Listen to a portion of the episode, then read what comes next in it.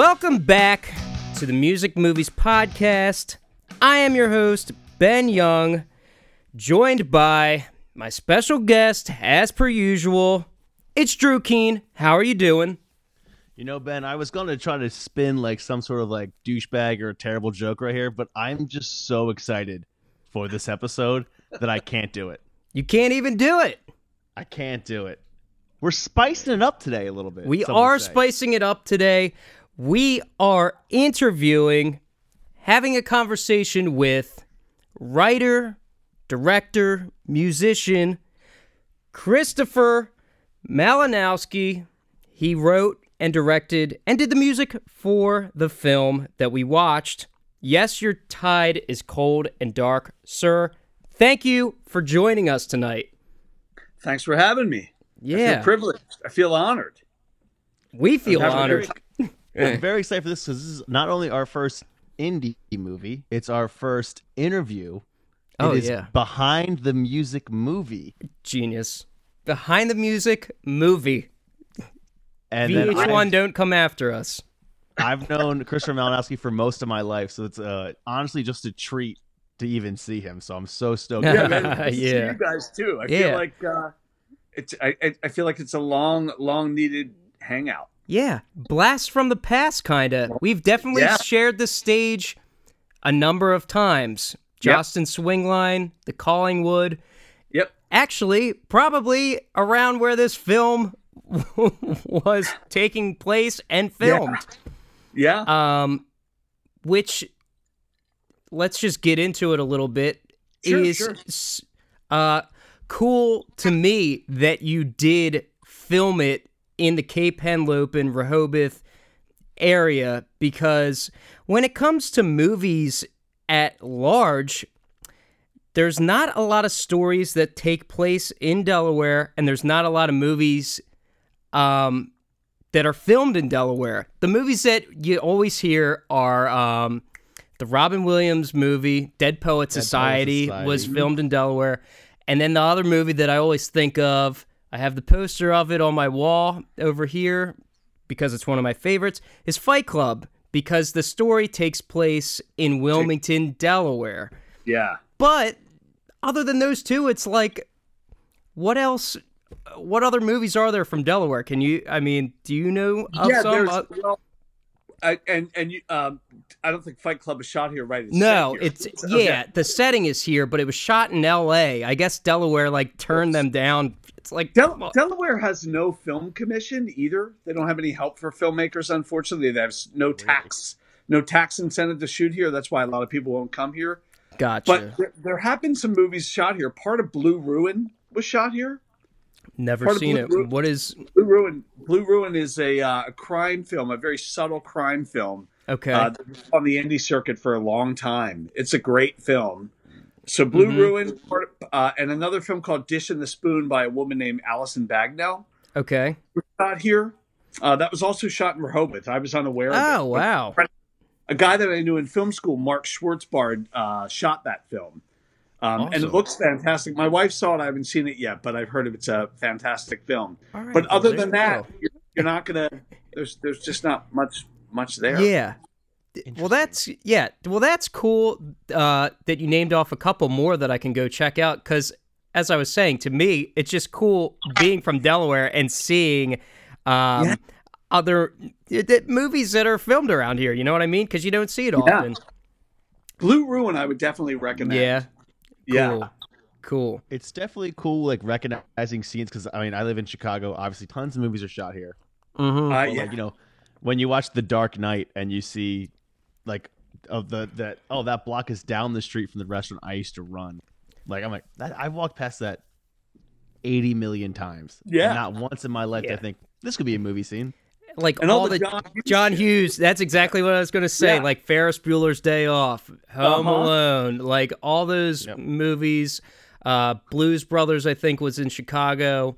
You know, a ton of ton of movies in Chicago, but Delaware, it's like, eh, it's just a little, I don't know, special type of thing. But uh, to get into it a little bit more, Chris, when, like, when and where did you get into movies or like the art of movies and uh, and music? you know, my father was a music teacher, so there were guitars, and we had guitars around the house, and a dr- he get, got me a little drum kit. I actually started as a drummer, and he taught, and then at night he would come home and he worked with me a little bit on drums, and I, you know, the guitar was hanging around, and we had some Jim Croce records, so I would sit in front of the Okay. the the stereo and pretend like I was Jim Croce playing guitar. Uh, And then I got into somehow I got into KC and the Sunshine Band with their like pastel suits and bell bottoms and horn section. I loved KC from KC and the Sunshine Band.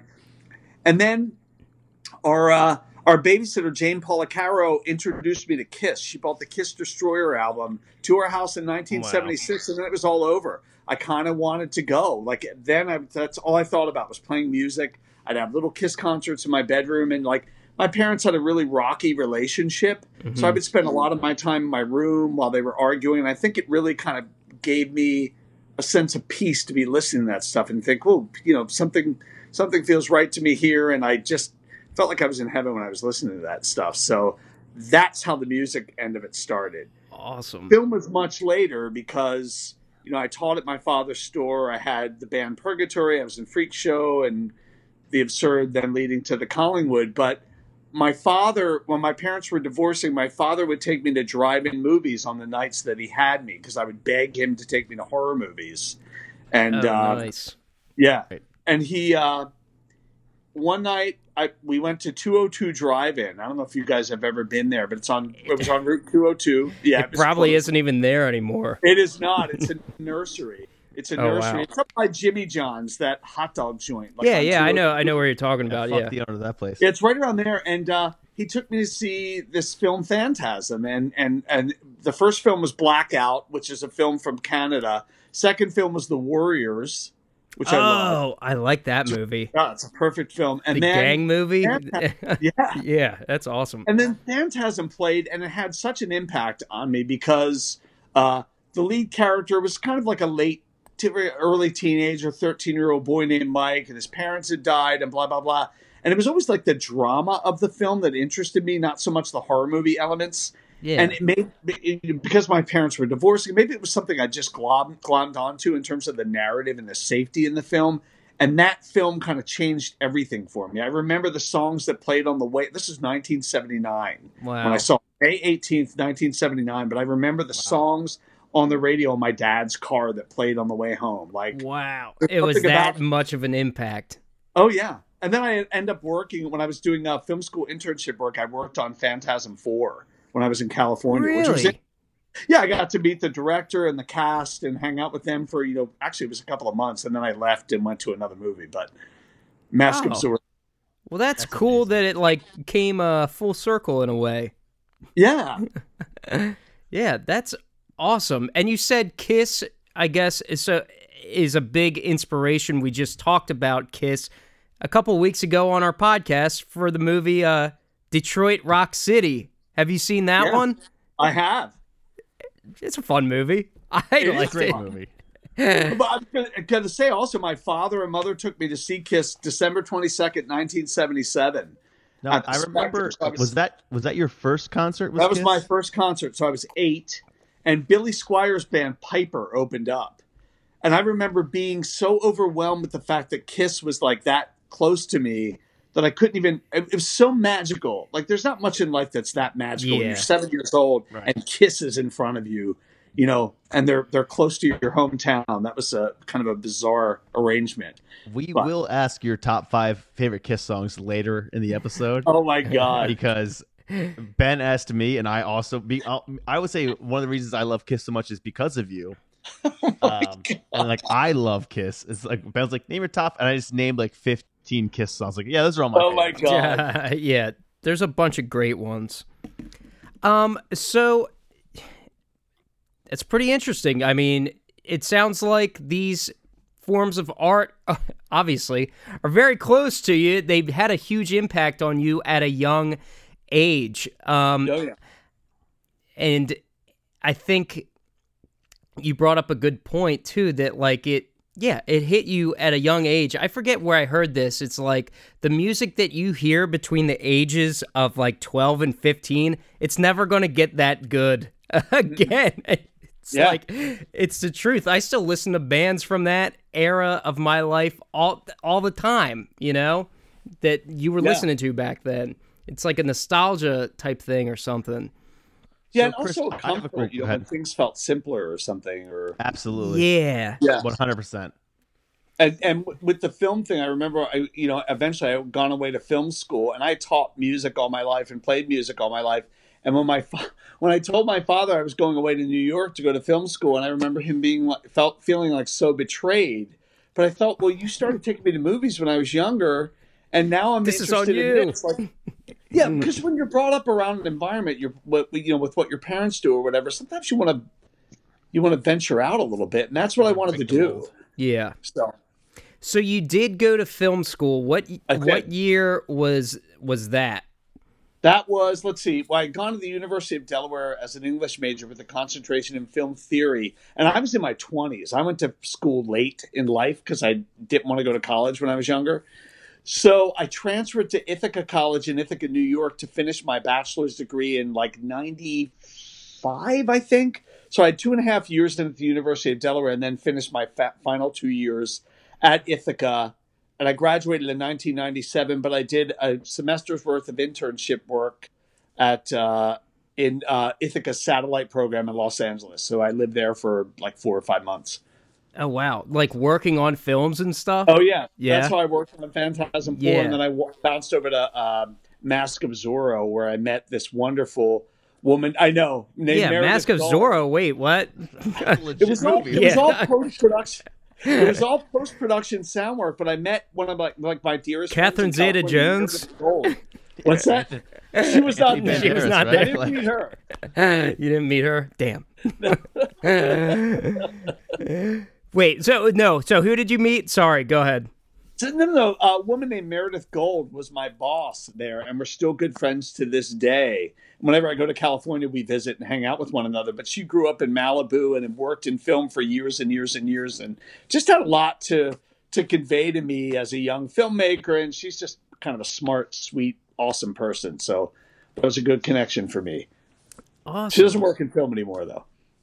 No. Okay. No. Well, either way, it's still. I mean, it's cool that you created that bond and are still still go out there and hang out with her. It sounds like. I Mm-hmm. mean, that's that's really cool.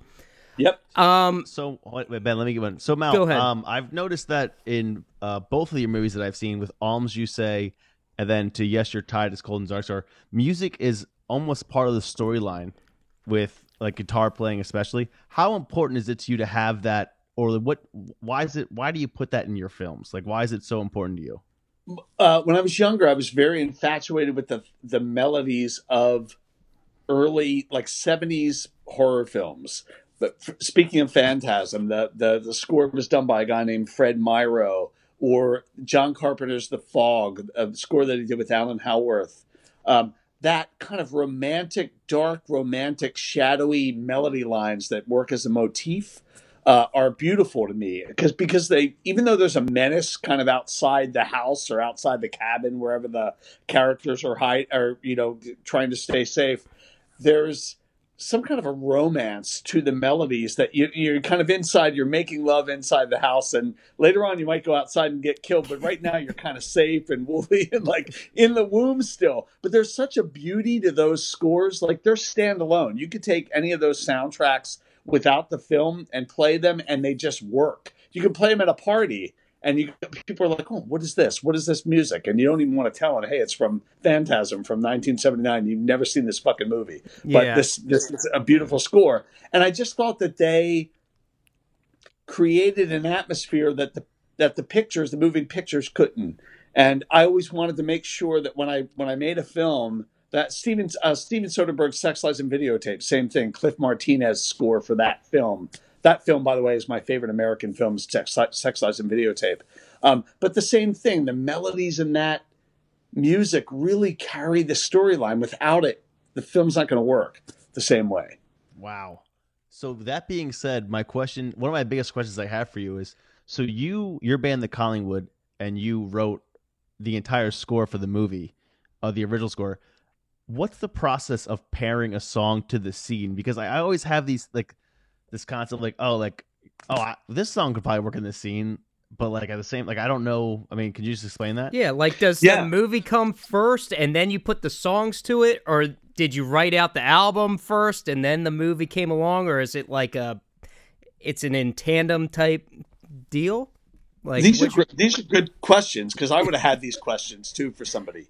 The band wasn't together at that time, but we had had some arguments and such, and I disappeared to make the film. So I call it a Collingwood album, but it's really just me, Rich Dagnars, and some guest musicians. Um, so what happened was on the whole had album some- that is. the whole album. I played bass, I played guitar, I sung. Oh, Then I think, God, I, I don't want to forget anyone because I would just feel terrible. But Jim's not on that one. Jim is not on it. Wow, Really? Pennington's not on that one. So Um, but, that's a uh, surprise to me. before you answer, so the score is of the, of the album of the movie, excuse me, is different from the album of the pitter patter of little everythings. yeah, Pitter Patter of Little Everything is that he's on that record. Okay. Yeah, but the whole band is on that.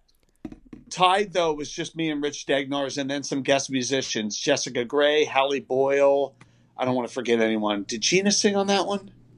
She I don't sang think on White Deer, right? Gina sang on White Deer. Yes, she did sing on that one. That's right. Yeah. I forgot. I got that mixed up with Pitter Patter of Little Everything.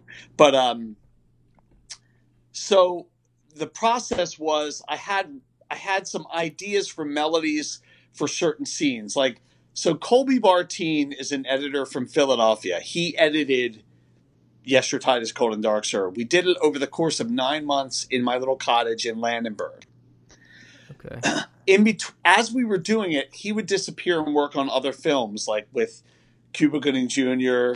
and Steve No Guttenberg. I'm not kidding. Like No he would, he would disappear for like two months, uh, and then he would come back and yeah. he would work with me again. But he had to pay the bills. so I Sorry, was giving- brah. I got to go work with a Cuba Gooding That's what it Jr. was. Yeah. He would go like, "All right, Cuba."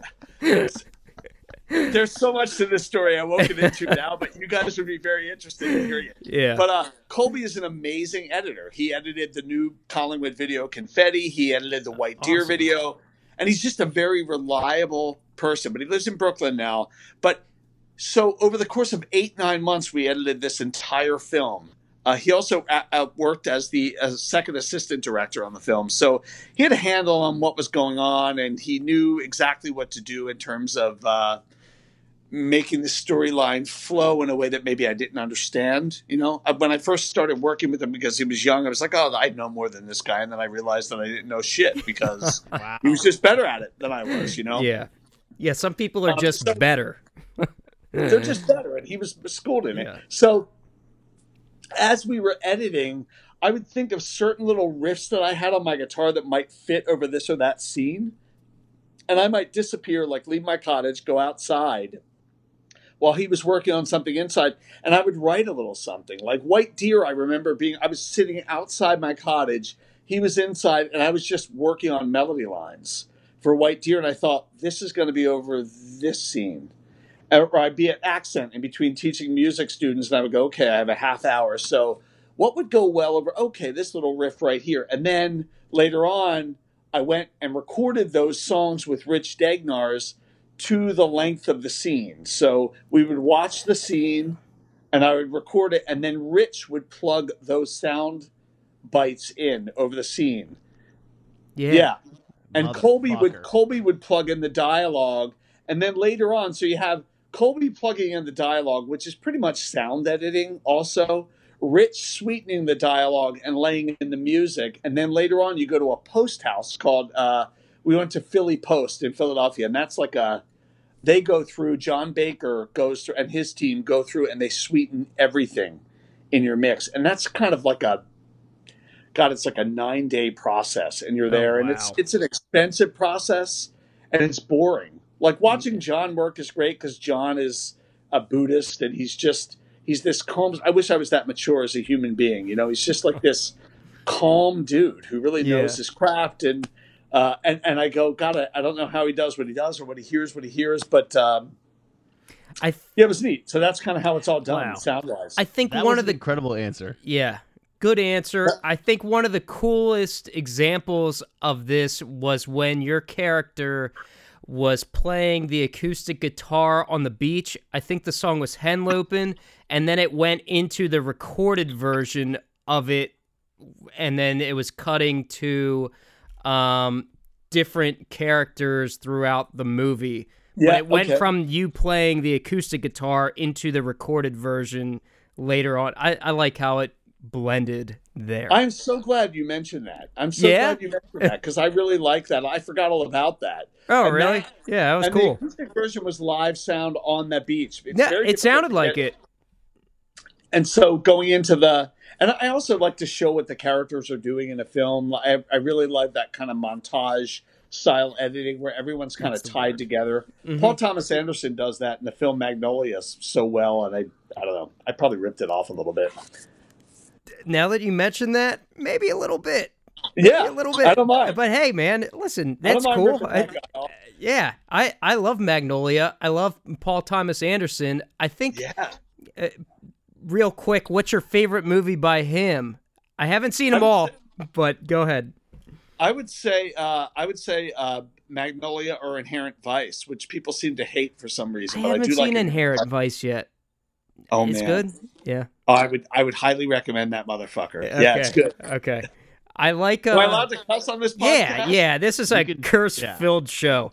Um, I like Speaking of, Joaquin. Have you ever have you ever heard his podcast, like for Boogie Nights? No, I haven't. But Boogie Nights Oh. would be my number one for him, just because It's that movie film. is just like bang, bang. It's like like a roller coaster almost. It's like, and that scene with the the guy dealing them coke and everything, and he's Oh got my that. God. It doesn't get better than that, man. Dude, you're like, what the hell is gonna Mark- happen here, Mark man? Wahlberg. He's Mark fucking Wahlberg great. that. Marky Mark. yeah, we could talk forever about I Paul Thomas could. Anderson, but oh, Punch Drunk Love, I love that movie by him Love too. film I think yeah. that's a top five Adam Sandler movie for sure. One where he's actually playing something different than the goofball comedy guy. Um, there's a little more depth and. And that movie is kind of funny in certain It's ways neat. too. Yeah, I yeah. saw it in the theater. I love that movie. Yeah, it's very good, very good. But speaking, now- go oh, ahead. Let me go first. Do it. Um, that answer was incredible because the only other movie that we've reviewed um, with a original score written by the person in the movie was Purple Rain. My so God, what do you say about that film? I mean, there's so much great stuff in that movie. Well, so I, I know Ben and, I, and myself for sure is I am we're probably some of the biggest Prince fans Yeah. out there. for sure. Um, the day, I mean, I, yeah. We'll, we'll, Uh, we'll the- review old episodes to feel how review how we feel about Prince. do, so do you the fact- want? Go ahead. I'm gonna well, I'm gonna say something. I think that uh I would rather watch Yes Your Tide is Cold and Dark, Sir, as the movie more than I would the Purple Rain movie. Like I think this is a better constructed movie than Purple Rain.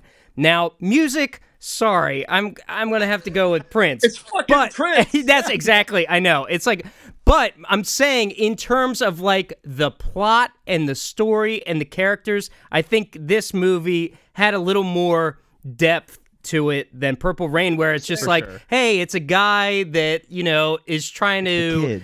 Yeah, the kid, he's trying to get a gig at the, yeah, First Avenue even though we all know he's got the best songs anyway. You know what I mean? It like sort of doesn't fucking make any sense, but So, do you guys want to know that I met Wendy and Lisa a couple of years ago? what? What? Shut the fuck up. Chrissy took Chrissy and I went to see the Revolution. She's a huge Prince fan, my wife, and uh, she has a heart and ears and and I, s- I said we've got to meet them, and if we meet them, you got to let me smell Wendy's hair as a joke. And we were in the like front row, and I was asking Wendy for a pick and I think she was very annoyed with me, so she gave me the pick at the end of the show, announced it to the audience that this guy was pestering her. then we stood out in an alley. I was fanboying myself to tears, and they came out, and they were so nice to us. Oh, well that's We got a cool. pic- we got a picture with them and all kinds of stuff. They were great. That's Great. awesome. Outstanding. That is an awesome story. Th- It's cool that they were cool with you too after they They were were about to call nice. you out for be- pestering them. I know, and I was pestering. She did call me out. I was a little tipsy, but my wife had me under control, and yeah, she was That's- watching out. So, That is I mean, she's part of the best band of all time, so you know, well, obviously, um, huge, huge Prince fans. yeah. But speaking of movies, let's get back to the one that we're talking about tonight. Yeah, I know, terrible segue, but whatever. We're gonna go with it. who Um, cares? That's good. Yeah, yeah, yeah, yeah. Just having fun here. Um, the question that I wanted to ask you is, uh, what inspired you to write and direct this movie? It, and like, is it autobiographical at all? Because it, it just, um, knowing Keane and talking to him about like your dad and such a little bit, it feels like it does hit close to home a little bit for you. I mean, obviously you wrote and directed it and starred in the movie, so I would imagine that it that it does. So Yeah, you- go ahead. You guys ask great questions, by the way. Oh, Thank you. Thanks. no, you really do. They're, they're, uh, but uh, it's obviously it's uh, somewhat autobiographical. Um, I wrote the film because I was in love with Lewes, uh, and it was it was written as a love letter to Lewes and a love letter to my father. oh, Lewes Beach. bun- yeah, so I, I spent a lot of time in Lewes babysitting my aunt and uncle's dog when they would go away, and I would have nothing to do at night, so I'd just kind of like walk around the town or go out to the dunes. But I remember one New Year's Eve, I was down there all by myself. I was in my twenties, and I just thought, yeah, one day I'm going to make a film here. I really love how this feels, and blah blah blah blah blah. And then I made Alms, you say, but I knew I wanted to make a feature there.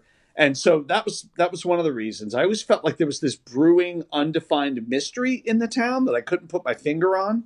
Uh, and then I, I felt like it should be a familial piece, like a mystery. And um, I started out writing Yes Your Tide about my dad and kind of the experiences of him in a familial setting where he didn't do so well in the 70s. You know, that's why my mom left him. So I guess in that sense, it's autobiographical. My father made some not so great choices, Choice. although he was an amazing guy.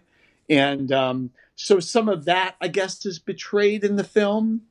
And then my character, when I was younger, especially, I was a horribly jealous, possessive boyfriend. Like I was just a bad, not violent, not aggressive. I was whiny. That's shown through the uh, film Oh, for sure. God. Whiny, vulnerable, and needy could be like, you know, the perfect adjectives for me, especially when I was younger. Like I just could not get a handle on trust until I went to therapy. I went to therapy for, you know, probably a good 10 years. Oh wow. And I saw the therapist that my parents saw in the 70s. Wow. And the guy who financed my film let me know also that he had seen the same therapist in the 70s. Interesting. wow. I know. And I was seeing him in the 2000s. And quite frankly, his name is John Snyder. He kind of brought the story out of me. All of actually anything I've done, he kind of like inspired me to put pen to paper instead of doing other things to, you know, kind of damage my lifestyle and, and not go into my own emotional soul and kind of pull things out to create. So Incredible. Wow, So- that's a that's awesome. I mean, that's an awesome uh, answer there. Yeah. Mal, I have two questions here. I have uh I'm gonna start with an easy one and then I'm gonna, I'm gonna hit you home with a hard one. Um the first question, so in the trailer for Yes Your Tide is Cold and Dark, Sir, um, there's a great quote in it that I I've looked back in my life numerous times. I've actually I've uh, I would put it as an away message on AIM. That's how much I like it so much. And I've thought about in my let's call it mediocre songwriting skills. I've wanted to I, I've been trying to bring it in. Um, the line is a love, le- uh, excuse me, a love letter to your oceans, your ships, and the shadow, uh, the shadow in your chest. Can you explain what that means and where it's from? it's from me. And I think it was just uh love letter. Let me think of what I, what I wrote. A love letter to your oceans, to your ships, and to the shadows in your heart. So I would assume it's love letter to your oceans, obviously to uh Lewes. Because it, it, it's almost advice, but it's also an insult. That's why I'm, I'm curious. Oh no! I want to know why it's an insult, though. I definitely want to hear about that. For for me, it was like uh, love letter to your oceans, anything passing by, anything in the flowing. Same thing with the ships, the people occupying the ship, the people in your lives, and then the shadow in your heart, the uh, whatever darkness is there, whatever you kind of have to go into to uh, kind of understand who you are, feel your sadness, feel your desperation, feel your vulnerability. What is it that makes us sad, you know, for no reason? Which I think all of us kind of witness that from time to time. I mean, in this Damn, case, it's a way better answer than I thought you were going to say. Holy shit. Uh, you know what, what? What? What? What did you think I was going to say? I I didn't. So I took it as I mean, obviously, I love the advice from it, and, and from what you just said, it's like you're still wishing someone the best, and then you're almost kind of like wishing better for them. Is kind of what I took from that. Okay.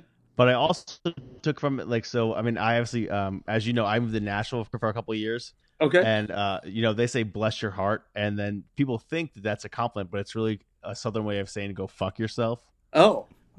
So I thought it was, uh, yeah. So if you ever hear somebody tell you go, to bless your heart, please go fuck yourself. It wasn't that. Uh, so that's what I thought. It's like you know, you know, I from so a love of your ocean. So you know, I respect like what you're going for, the what you're chasing. I re- to your ships, to all the people you bring around you. Like, yeah, it's great. you're in, But but and the shadow in your chest. So like, I hope you know you're still a piece of shit after all this. A shadow in your chest. No, it was about like going into your own darkness and like getting being comfortable with your shadow side and sadness, which uh, guys have a really hard time with that. I know that I did. I You know. know, that I'd be, I I'd be like yeah. sitting up anxious at night, and instead of crying, I would like do everything in the world to try to control my emotions. or- you just or tighten up. control the, control the person I was dating, which is you know mm-hmm. never never productive. But you know, and I watched my father kind of went through the same thing, like after his mo- marriage with my mother. And again, I don't mean to betray my dad, but I like to watch. You know, when you watch your parents' behavior or your elders' behavior, it teaches you a lot. I for think. sure. You know, For now that you say that, I, uh, I, s- I- it makes way more sense to me. Your point of view of it. Okay, cool. and cool. and it, it's funny because I think of all of the times that I spent with your dad and I spent with you. It makes it's it's like, wow, how the fuck did I not get that? Like, it's like I like I knew what you were saying, and I also love your outlook almost on everything, um, because of our relationship. But it's like, and it's like it's also like so good to see like you know it's the reason that uh I mean it's gonna get pretty real. Sorry guys. Um, like the reason that I try so hard and what I do is because of what I saw in you and your father Oh, like God. that that sorry it got super real No, I'm sorry. I'm sorry. um, That's nice to hear. so like now seeing that is just like oh that explains of why i am the way that i am And that's definitely part of the movie too is what your character's father instills in these kids. There's a scene where uh, you're sitting at the dinner table with the parents of one of the kids that went missing and they're Oh like God, praising this, scene. guy and you're like uh actually he's kind of a cocksucker and they're still like well actually he really helped out our kid even though she disappeared for however long you know what i mean Yeah, and yeah. it's like um it, it goes along with what Keane is saying that you know this that your dad had an impact on him like he Yes. did these kids in the movie that's what i'm trying to say and and and and what to to speak to that a little bit is I don't know if you guys have ever been in therapy, but everybody thinks that when you go to therapy, you talk about your parents, and this is why you have issues because of your parents. But a lot of that is bullshit.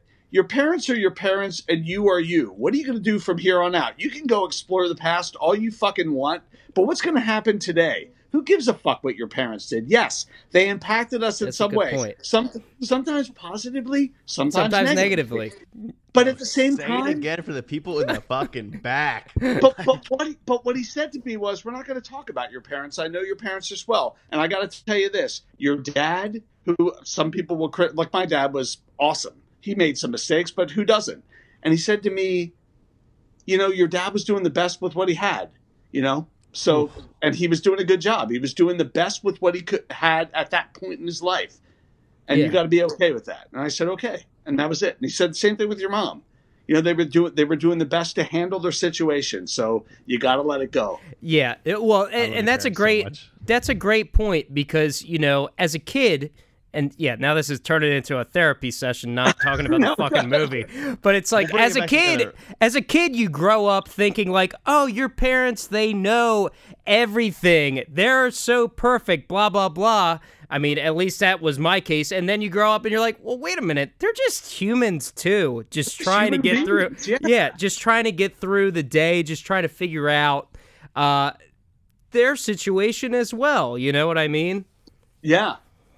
So Mal, my second question was there's so a lot of this movie is um, your character Cliff is referred to as Clay's son a lot, and then there's one point in the movie you were you say yes I am Clay's son. Mhm. So was this a situation where you were referred to as Mal's son and then you brought it into the movie, or That's a good question. Yeah, I was always referred to as Mal's son. And I was fine with that. Like, I didn't have a problem with it, but this character obviously does. But at the end of the film, I can't, God, I can't remember who says it, where he says, Yeah, I guess I am Clay's son. And, and I think at that point, he's kind of okay with being, you say Clay's- that in the movie actually? Yeah, I say it, but where do I, what was the scene that I say it in? I think Remember? you are in Whiskey Jacks. Oh yeah, yeah, yeah. Okay, so Oh, that, that was a great bartender is- scene. that bartender is Alan Burkhart. He financed the movie. Oh, nice. Wow. Okay. Yeah, he gave me the 150 grand to make the movie. He was he knew Oh, my I was gonna boss. bring that- Shit. Yeah. Okay. So, Keane, I actually saw that online that the budget for this was hundred and fifty thousand dollars. Now, in the grand scheme of movies, that would be relatively cheap, right? Mhm. But I mean, just for me, like if I was funding a movie, 150k is still a lot of fucking money. What are you gonna do? You know Alan what I mean? Burkhart.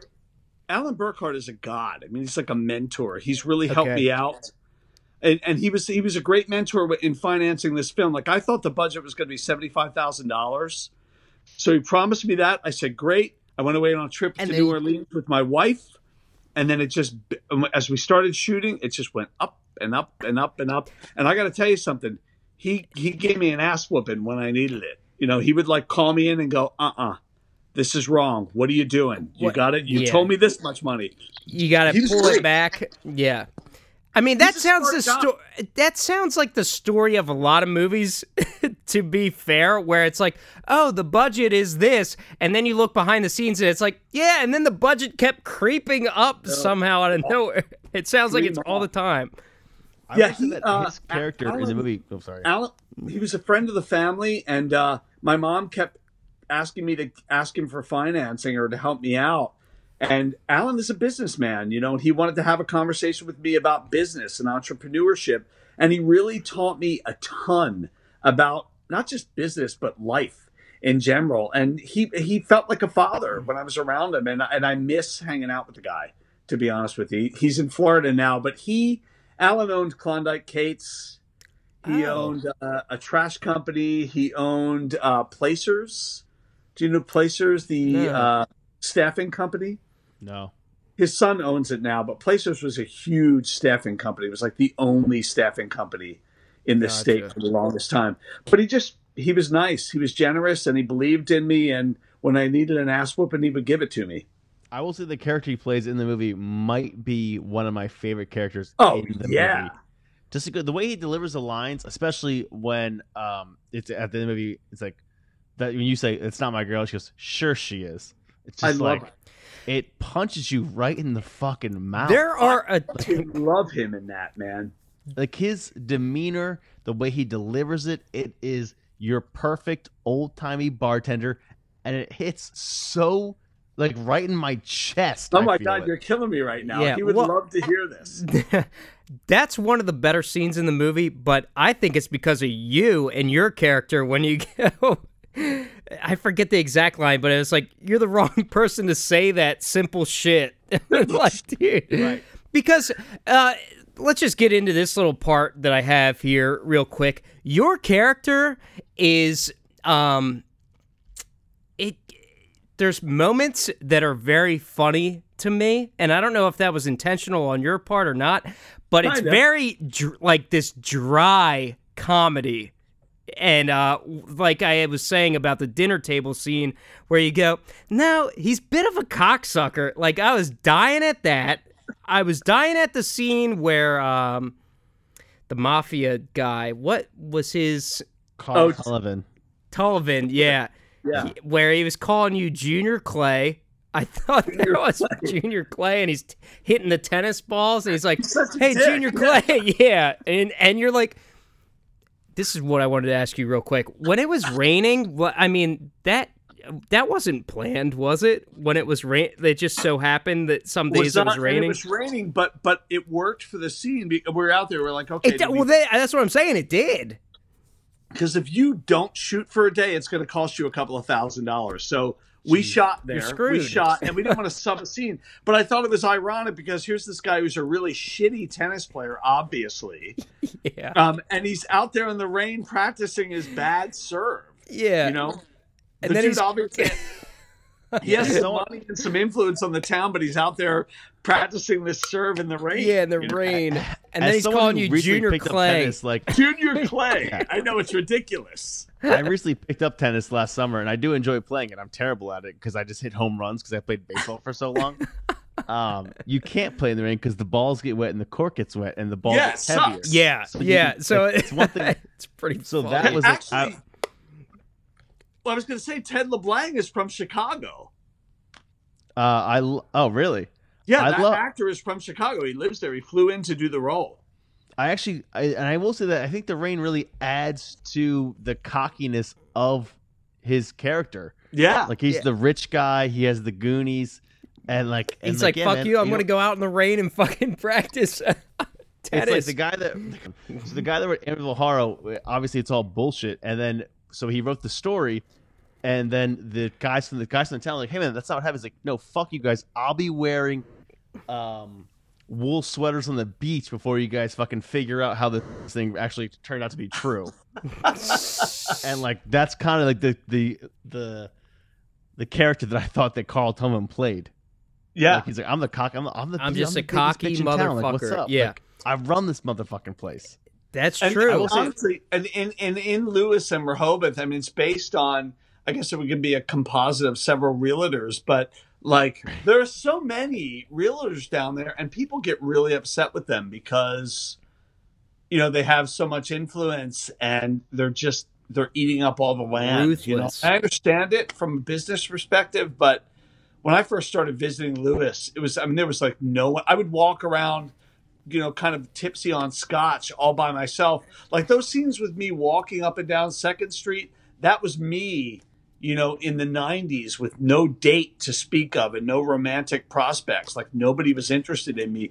And I think that a lot of the character or the, the traits of the character come from those times where I just had like, Nothing. No going- one. Well, I wanted to ask you about that. So, Sure. uh, so you did say that this movie was sort of like a love letter to Lewes Beach, the Cape Henlopen, Rehoboth area. Um, and it f- it said that the movie took place in 2009 on IMDb. Is that correct? uh, we shot it in 2011. I think I might have written it for 2009. or Okay. 10. Regardless, in the movie, it looks sort of like a ghost town, kind of like it did in the off season during Yeah. that time still. But now, when you go down to that area, it's Oh, like shit. it's like fucking. I mean, it's getting built up every time you go down there, and there's it's like a full year round sort of deal now. Would you agree with Oh, yeah. that? Oh yeah, definitely. Actually, I went down there, man, uh, last week. I went. I took Wednesday off, and I just went down for a mental health day by myself. Every once in a while, I'll go down and I'll hang out for the. night. I'll tell my wife I'm going to spend the night down there, and she's like, "Okay, cool." So I'll just go out. It means I'm going to park my car, get a room, have drinks, have food, and when I'm tipsy, I'm going to come back to my room and sleep. And Sweet. it's just it's. Have you ever been to a beach town at night like that by yourself?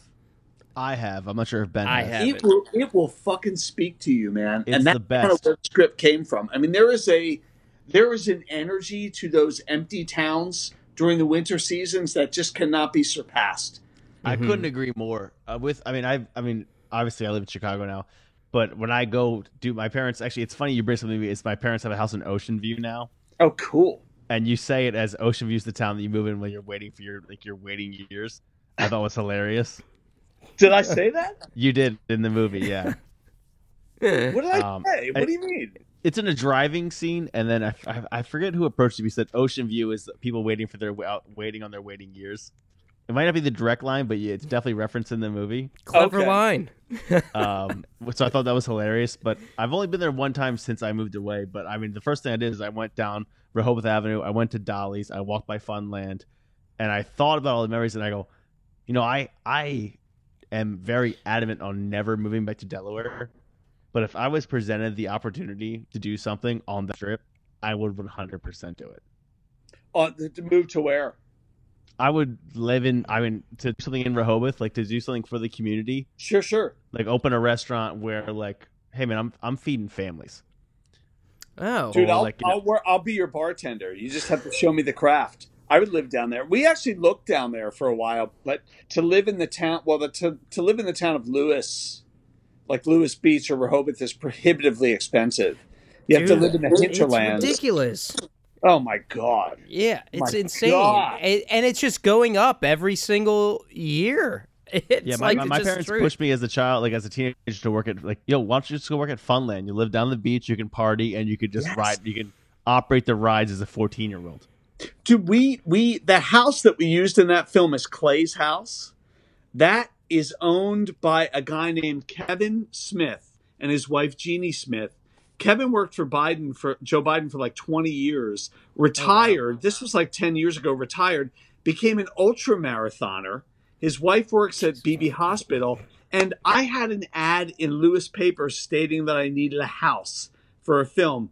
He called me one day. I was down there with my friends Mike and Marcy. I was spending the night at this condo. I was giving up. I was like, how in the fuck am I going to find the main house? He gives me a call. He said, hey, we're interested. I went to his house. He said, okay, do you like our house? I looked around. He said, okay, here you go. Here's the key. Come back. It's this big, beautiful house, Pilottown Road, overlooking. He said, here's my key. Come down anytime you want. And I said, well, you have to understand, we're going to be here for, we have like nine days of shooting in your house. He said, fine. Just tell us when. We'll be out of your hair. You can do whatever you want. And I said, I don't think you understand. There's going to be a crew of like 10 to 15 people and then five actors in your house. He said, I don't care. He said, I don't care. Do whatever you want. And they gave me carte blanche. That's I don't know how the hell that happens, but most of the film was shot in their house. And he's, I mean, they're still close friends of mine. Beautiful house. I mean, God And he taught me a lot about running also. He's an amazing guy. And his wife is also. So one of my favorite sit down scenes is to to slightly change the topic is No, please. when you are waiting for your date. Um, I know it's with Chrissy. I forget her character's name, and I'm sorry. Um, Maggie. Maggie, you're waiting, and the server comes up. Me being in the restaurant world, that's why I thought about this. Is um, she goes, she comes to you, you order a coffee. She goes to the bar, goes another coffee for the weird guy. And like I want to, I mean, this happens in real life. In like, we talk so much shit on guests in the restaurant world. Like, did you know that writing this scene, or did, did you just thought that'd be to slide in some comedy? I worked in customer service. I worked in Rainbow Records, and when I worked at Rainbow Records in the '90s, we would always, you know, I know this sounds terrible. You slag certain customers, like Yeah, this man. guy's the asshole. This guy's the weird guy. This It's like high guy- fidelity. Yeah, it's like high fidelity. Exactly. It's like you talk And shit on why. people. Mm. Yeah, yeah. For sure. By the way, that waitress who said that a, a cup of coffee for the weird guy. So her name is, uh, oh God, Lauren Ojeda. Her uncle. So I said to her, Ojeda, like Eddie Ojeda from Twisted Sister, the guitar player, and she goes, "Oh yeah, that's my uncle." And I said, "Wait a minute, your fucking uncle is in Twisted Sister?" And she said, "Yeah, it's Eddie Ojeda." And I said, "Buddy, I've seen him at the Spectrum like a bunch of times." So anyway, that's there. That's there's a, awesome. there's another shout out to uh, a famous Yeah. person Yeah, in a it's a Delaware twisted film. sister. Very Yeah. cool. Very cool. There was Dee one Snider? more Goddamn. there was one more humorous scene that I wanted to bring up real quick. Um, that had to deal with uh Tullivan, the that character, where it's actually Keane's scene. Keane, you're in the movie. You play the drummer in the band of the last kid that was found.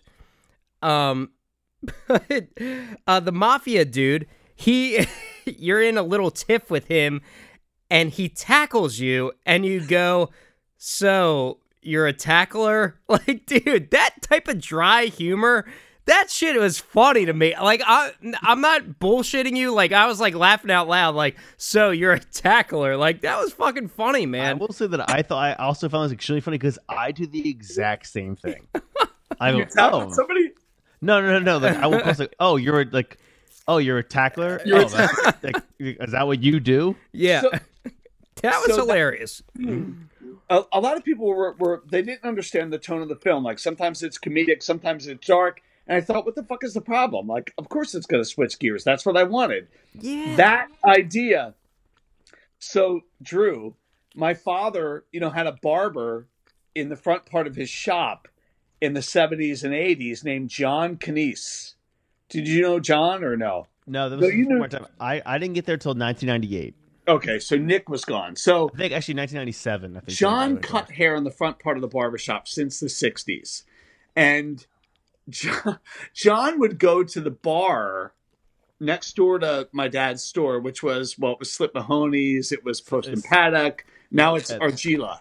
It was uh, the old Greyhound for a while too. Yeah, it was the Gray Fox. The Gray Fox. Yeah, yeah, what it yeah, So he went. Oh, he would go over there after cutting hair and hang out and maybe get a little sloshed. And my dad would join him sometimes. Well, he said one night he was over there.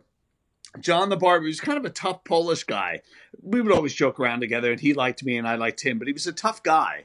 And he said he was over there, and a guy was giving him shit. He was telling my dad this story the next day, and the guy asked him to come outside. And he was like, "All right, I'll go outside with you. I'll fuck you up or whatever." Yeah. and they were outside and he said the guy john said the guy ran and tackled him onto the ground and john said to him is that all you're going to do and the guy said yeah and he was like okay and he went back in the bar the guy That's all he did. and, I, and, I, and I, so I used it for the film. Now this is something that happened like 30 years ago, and I Holy remembered it, but I thought it was so funny. that is that- hilarious. This is what the guy did. He tackled the guy, and then and he was like, "Okay, that's it. You're not going to hit me. All right, I'm going to go back in though. I'm going to drink some more or whatever."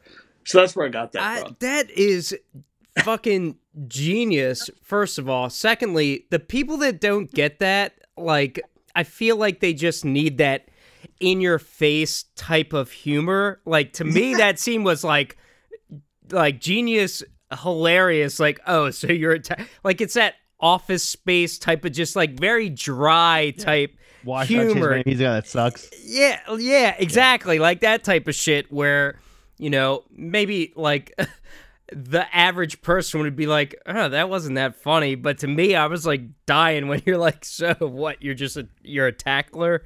I, yeah, I thought it was fucking funny. That was great. That was great. So my, my next question is a little more on the serious note. So um, a lot of I'm sorry, I forget the actor's name. The person that played your dad in this movie, or Bob that Stewart. played that played Clay in this Stewart. movie. Mhm. So I, when I was watching this movie again for the second time, again it, it hit a little, it hit a little more closer for home for me the second time. Is a lot of your dad's aneurysms were in this movie, and a lot of uh, the things that like his shirt said, "I'm a god, deal with it." Like I know for a fact that your dad said, "I'm a god, you're a god, we're all gods," was a thing that your dad said. Sure. And then when it came to the, I think it was a Polish interview, TV uh, Yes. interview TV, where it's like, I'm not teaching people to be the next, um, for lack of a better term, like the next. I think it was Gary Smith. Gary Rossington or something. Angus Young was yeah, one. Angus Young. You're not. You're not. Yeah. He he was actually teaching music theory, which I think is a thing that's lost with music teachers. And now, as a music teacher, do you live by that? Like, I mean, because I, I, as far as I know of what I've uh, witnessed or have been a part of, is your dad did he taught music theory. He didn't teach you to play songs. He taught you to understand the music and feel and love the music. Sure. I feel like I'm 50 50. So I, I, I definitely take some liberties to keep the attention of students. My dad would probably, you know, beat my ass for it, but I feel like I, I, I'm just a little more lenient with that because, especially now with the internet and everything else, they're just going to go off and do, they're going to take lessons on the internet and not really learn the, th- so if I can like capture their attention and then tie in, theoretical uh, information uh, along with you know song song work I think it works together in a in a in a solid fashion. And so I try to do a little of both with my students. But what my dad did was much better than what I do, as far as I'm concerned. And that, go ahead. Go ahead. No, you go first. And I was going to say he um, that the woman who's asking him the questions, her daughter's in the film also. She's a friend of mine, but I got to talking to her mom, and I liked her accent so much that I asked if she would be in the film as a Polish interview, and she was like, "I don't know anything about it." I said, "I don't care. I I, I want you to be in it," and we just kind of chucked her in there. Yeah, the reason I asked that is because I remember so much of that when I was with your father, and then again with you. Is um the reason that I actually uh, this is getting pretty real. Um, the reason I approach the things that I approach now, especially with cooking, what I do now is like there's technical skill. I mean, you can. I mean, anyone can cook. Like, and then I can tell you, like, like anyone can play drums, anyone can play guitar, but the way that you feel the instrument or that you feel something is different than technical skill. Oh, sure, absolutely. And I think that that was something that you and your dad definitely taught. Like, you know, you know, if it was easy, anyone could do it. But you could. I mean, the reason that you do it is because you have you're a, a step above a people. Like, it's like you're not just reading music; you're feeling it. You're feeling it. And I think it's the great way to feel that is if you're, at, and this took me a long time. When I was 30 years old, I went out by myself. I was in Philly and I was at a dance club and there was music playing and I, I never danced to fast music. I thought it was the stupidest thing in the world. And I went out by myself and danced on the dance. I know I sound like a complete loser here, but I was alone by myself in Philly and I just, I finally felt music because I was always on a stage playing songs and you didn't dance to music. You played the music. Nobody, you don't dance, you play it and perform it. But that really made me understand music. So now, whenever I have a chance to go to a dance club and, and dance uh, to, I don't care if it's Motown or soul or whatever else, like I go and do it because that's where the feeling is for me. And I think that's what you're talking about. My father was a lousy dancer, by the way, but he really did feel music, exactly what you're talking about. I love that. Um, the yeah. ahead, speaking to that, um, when it comes to music theory, I don't know like jack shit basically, and it was funny watching uh, that character in the interview because he brought up music teachers just sitting down with a student and listening to music, which definitely happened in some of my uh, guitar lessons here and there over the years, where it's just like, oh, let's just listen to so and so, and it's like there would be like zero um, musical theory.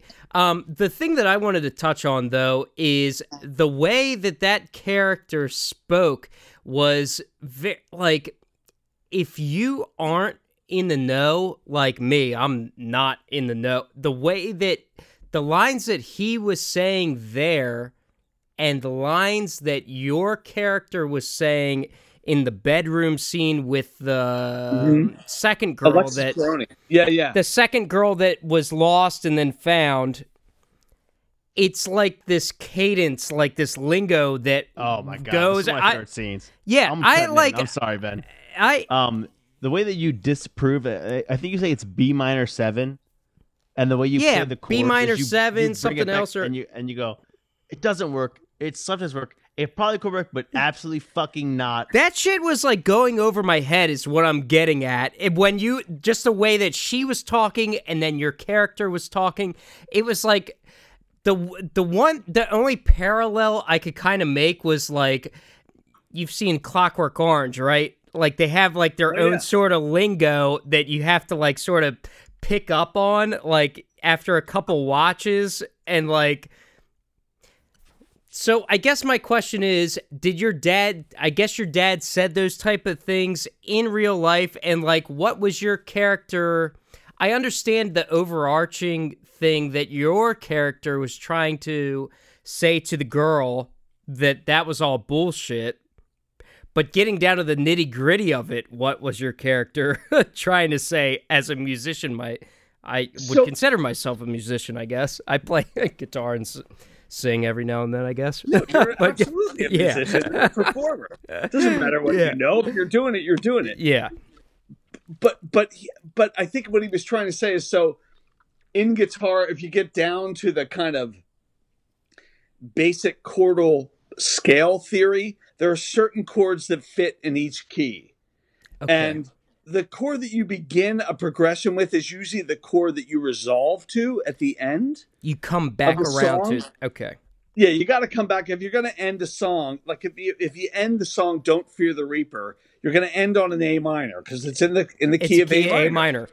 But his theory, or what you know, this this this young girl is is is kind of going on about is that there doesn't have to be a resolve. You don't have to resolve to the originating root chord. You could do whatever the fuck you want to do. You can, and that's what the father's theory is. And and the son who's uptight and is like, no, no, no. You have to come back to the root to find the resolve. But in saying that, that is the thesis of the film.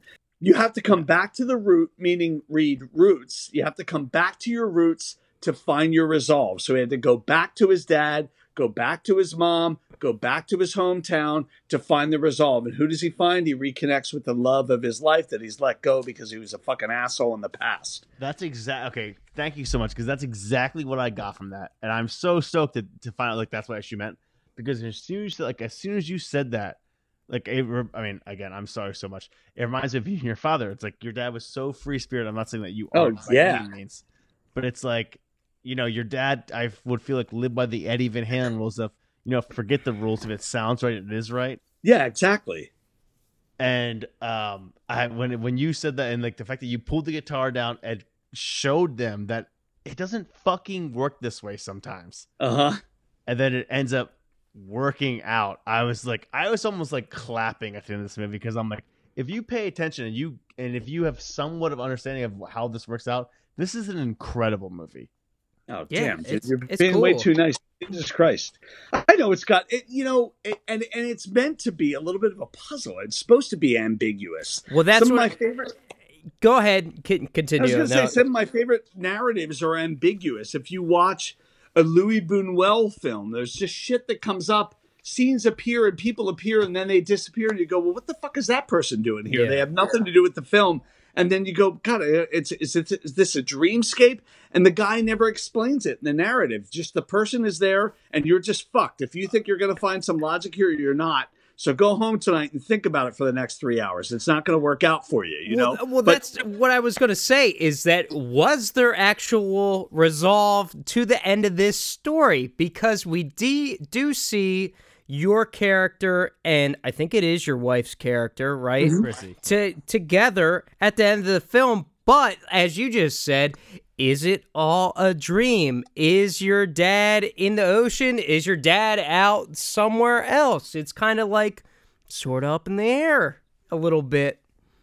and that ambiguity is what I like about the the script. And I remember when Alan and I were talking about Alan, the financier, he said to me, "I'll give you the money. I'm not going to touch the story. You do whatever you want," which is the thing that you want to hear as a filmmaker. Yeah. And I remember when the film played, he knew my dad also. He's pretty pretty close to my father, but he said to me, "It was fucking great." It was way better than I thought it was going to be. It doesn't matter what they think, what the audience thinks. I'm glad that you gave that you made this movie.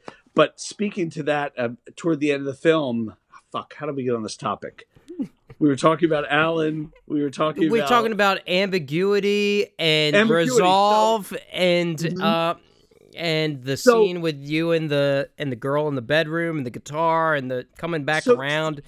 so to me at the end of the film yeah i understand it as this is the present moment she got rid of the louse she's dating now she's back together with the man she loved years ago i mean that's kind of how i understand it the father to me always represented more of a force or an idea. Here's a loved one who maybe made some mistakes and did some fucked up shit. However this guy's got a heart and a love for you and he wants only the best for you especially now. At the end of his life he's older. He wants to draw you back and and and give you a gift. Here's your gift he's bringing you back to town so you can reconnect with this person that you fucked up with years ago and give you a second fucking chance because he cares about you he's a flawed character but who isn't and that's kind of where the film was for me that's kind of the gist of the film I got another know- question real quick. Go ahead, Ben. Before I lose my shit, go ahead, Ben.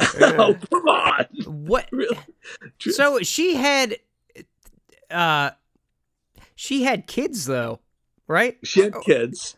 Are those kids still in the picture? They're or, in there someplace. They're probably in there someplace. Okay, mean, they- or did they sell them off. disappear? I don't know. That's what I'm saying. I don't know. No, Maybe they're they probably in there. they're probably in there. would think they were Okay, in there. all The right, that's fair. that That's could- fair. And sometimes, you know, fantasy, like it could be read as a fantasy. And a lot of people talk about the father. I think in our cutting, I feel like we made one error. The father is standing at the ocean at night. Bob Stewart is standing at the ocean and he sta- turns around and looks at the camera. And then you see him underwater. And I think people assume that he committed suicide. This character, this father, is way too proud and secure with himself and in love with himself to ever commit suicide. This is not a guy who does that. Okay, so What's I don't So- remember seeing him standing by the water. Maybe I mean you're telling me that it is in the. for one I- scene for sure. I, He's yes, underwater. exactly. He's definitely underwater, and I just thought that, oh, like he's just like one with the the ocean or so, something or other. I didn't get the. I didn't think the suicide thing at all. Is what I'm Okay, telling good. you. But the one with the ocean thing is a good theory because to me, the father was more of like a force. Yes, he could be tangible. Maybe they're going to find him in a shack someplace 10 years from now and they're going to go, Sir, you disappeared with these teenagers. You're being arrested, blah, blah, blah. but to me, also, he's, you know, there's this mythical figure, the, uh, the Cthulhu, Cth- Cthulhu sorry, I'm, I had some wine, but Cthulhu, who is this beast this mythical figure who lives under the ocean and is dead but dreaming and kind of controlling the elements, like controlling people's lives. It's an H.P. Lovecraft thing. And that's kind of how I think of the father, this mythical beast, Leviathan or Cthulhu. But he was a guy who was flawed and who made some mistakes. Like, obviously, Accepts them. He slept And- with some wives. He made some, like, he overstepped his bounds on so many levels. He was very charming, very smart, but also was like, you know, anti-establishment, Yeah. as was my father. Um, It's almost like it's like it's, a, it's an unspoken truth. Of like he's like, hey man, I might have been, I might have my flaws, but I brought you to this. And then when you're running, and then um, you see Chrissy's character, and you guys are so in love, it's like makes me want to throw up, honestly. But yeah, Chrissy didn't want to do it at all. I just brought her into it. She was like, I don't want to do this. I have no interest in this. really, because she acts beautifully in the movie. I th- thank you so much. You worked with an acting coach who was my uh, one of my cousins. Actually, helped her out with that. I mean, her character is so good, especially with. I mean, and I related this to. I was like, I was like, all you ask is questions. I go, yeah, like in my head, all I'll ask the question because all I want to do is solve the problem and not acknowledge the problem. Mm-hmm. Yeah.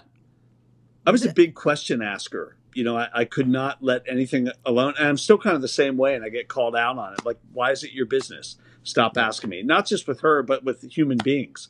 I mean, if we hung out for a week, you guys would be like, what the fuck is that your business? Stop fucking asking me.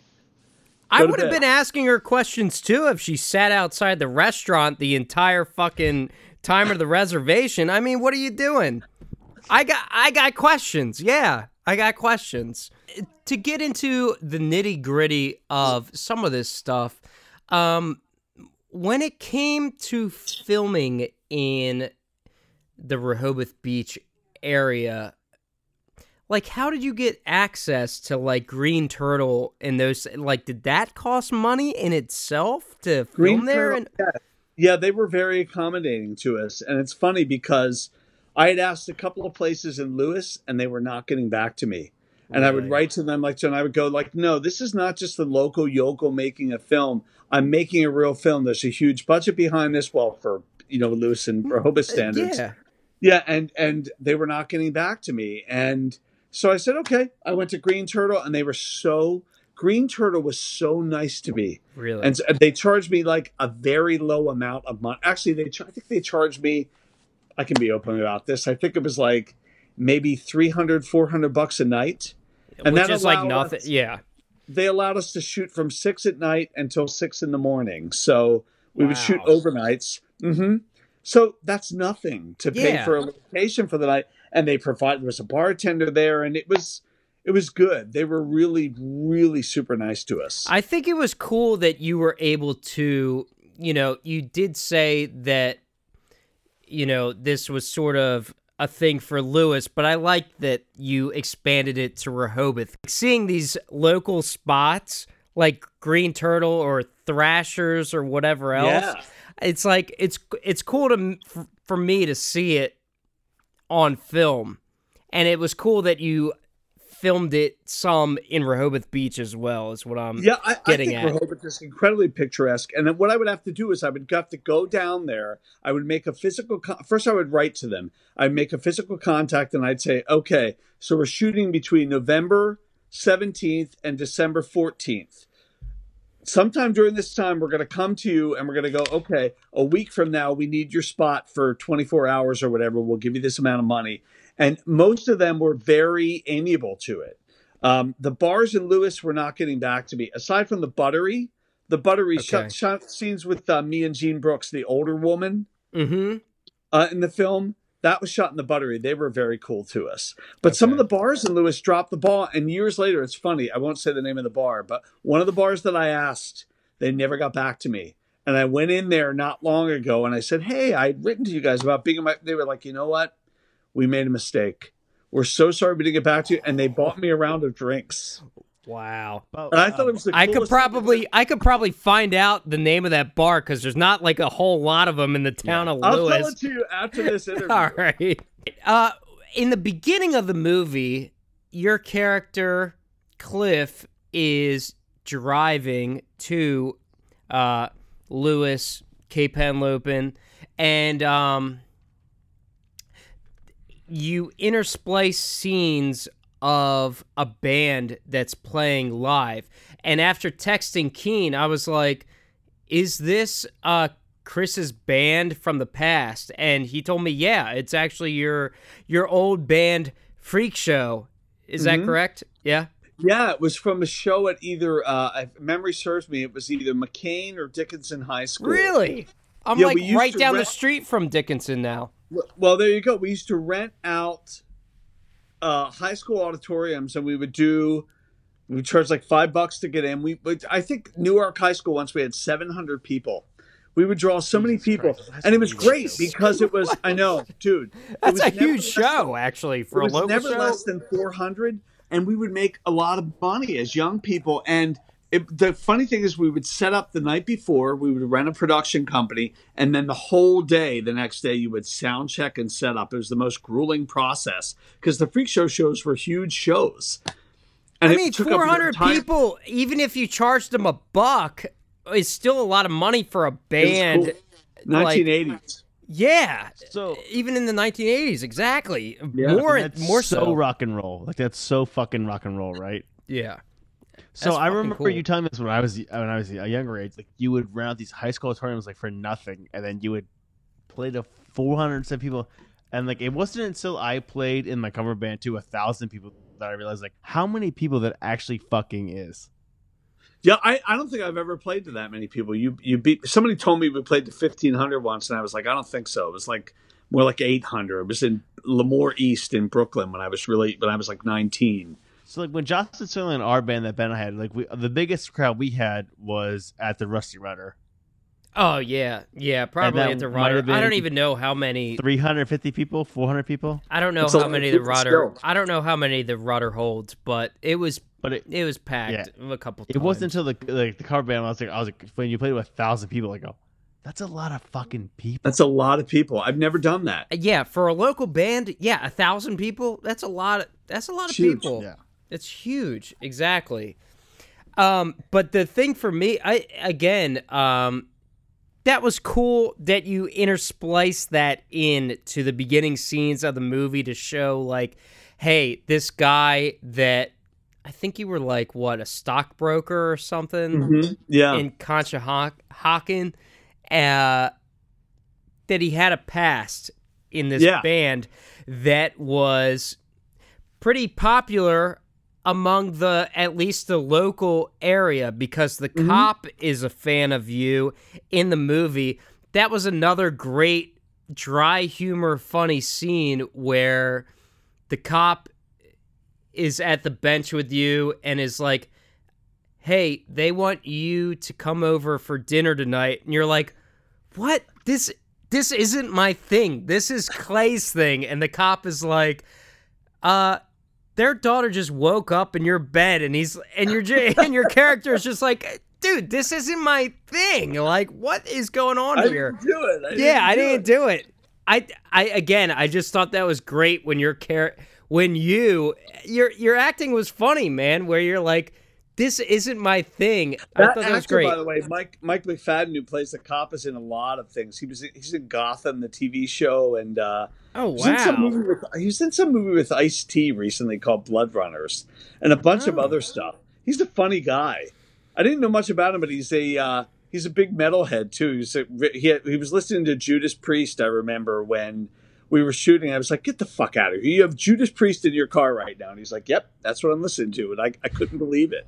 And also Evangeline Young, the red haired girl who they see the first person. I to- saw a credit that she was like in the recent Bill Murray movie. She's in a Bill Murray film. Yeah, she's in the new Sofia Coppola film On the Rocks. That's In a scene awesome. with, yeah, in a she's great. I wrote my second feature film yesterday. Uh, um, last time I saw you, blessed, which the money was yanked from me. I'm not at this point; it's in limbo. But I, you know, for the past year and a half, I've been trying to raise money for it, or two years, and then my producer pulled out. Not the same producer of this film, Alan Burkhardt. He was great, but um, she was just in that Bill Murray film, which I think is awesome. You know, it's That's cool. She's great. Great Last actress. time I saw you, bless is a phenomenal name for a movie.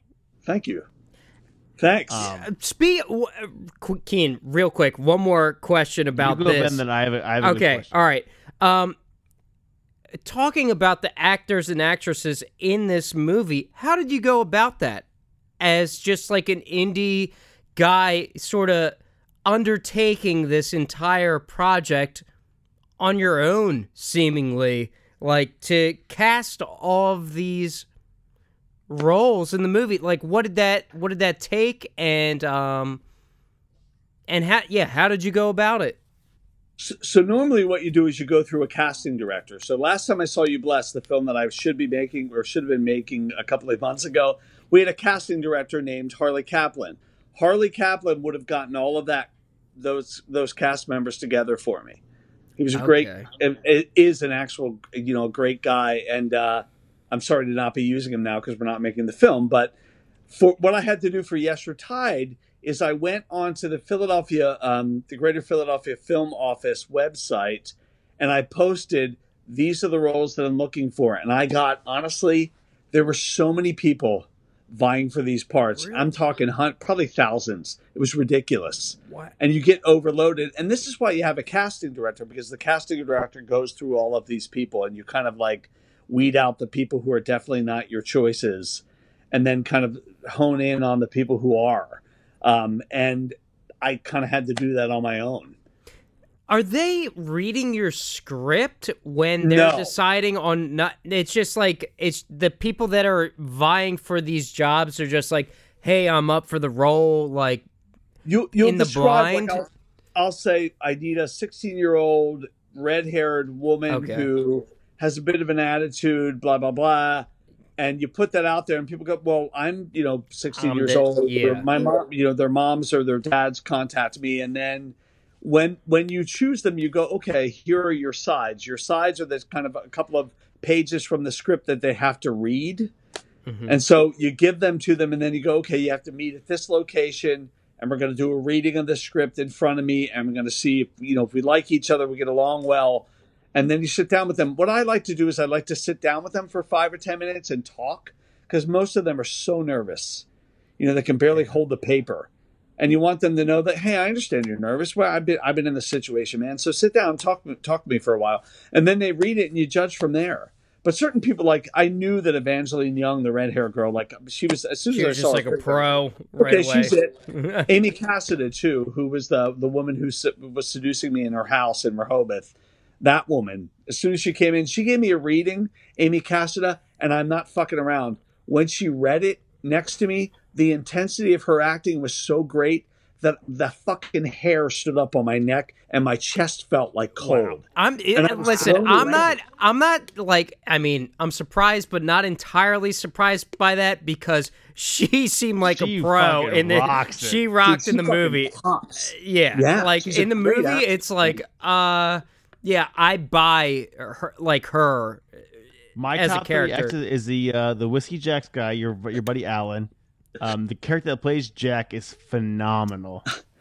and then her is my no is my third. She's Yeah, Amy she, Cassidy is awesome. she yeah. hammers it home. And I Um, love the and- and I love the way as we're on her real quick. I love the way that you I had to have written your character's interactions with her because as I was watching the movie, I'm like, are these two gonna like are these two gonna hook up? Or are they not gonna hook up? And again, it goes with your ambiguous type of thing because I think you did a good job of that, is what I'm trying to say, is that you did make it ambiguous with your character and her character talking to each other, where you're not really sure if they will or not until that final sort of enca- encounter.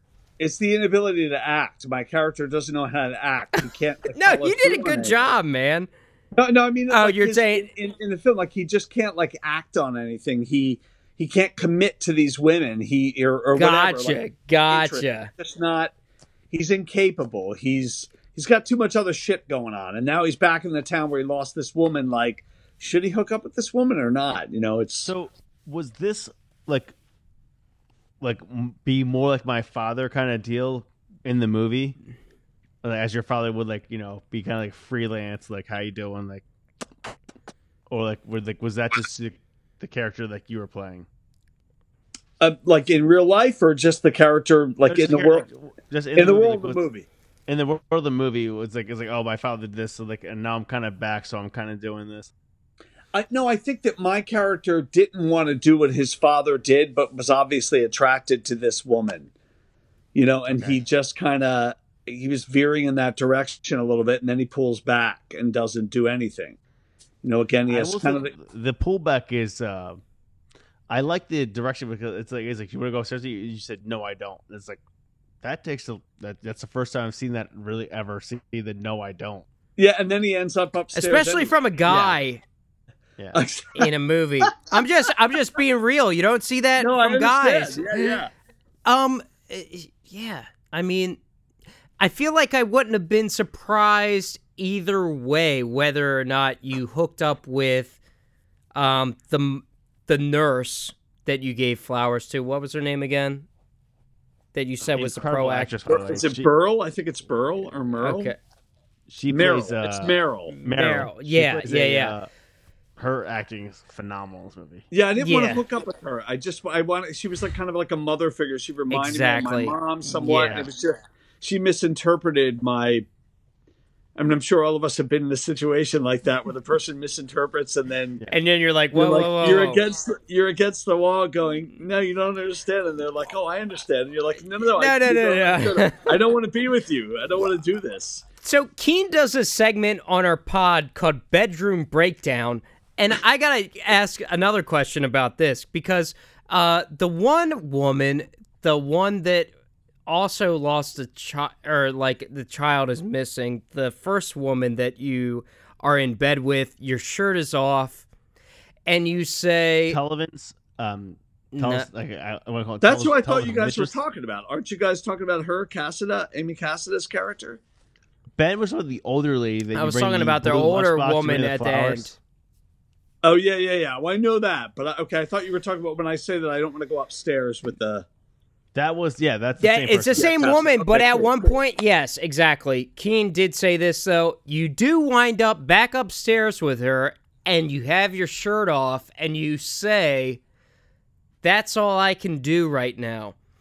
What is it that all you can do right now? I think Did he you- pro- like my- in my interpretation of this years later is they probably made out a little bit, and he just was not. He wasn't capable. Like he's either physically or, of it, too. or mentally impotent. Like he just. Yep. Just And a little bit of a because he's makeout session. Okay.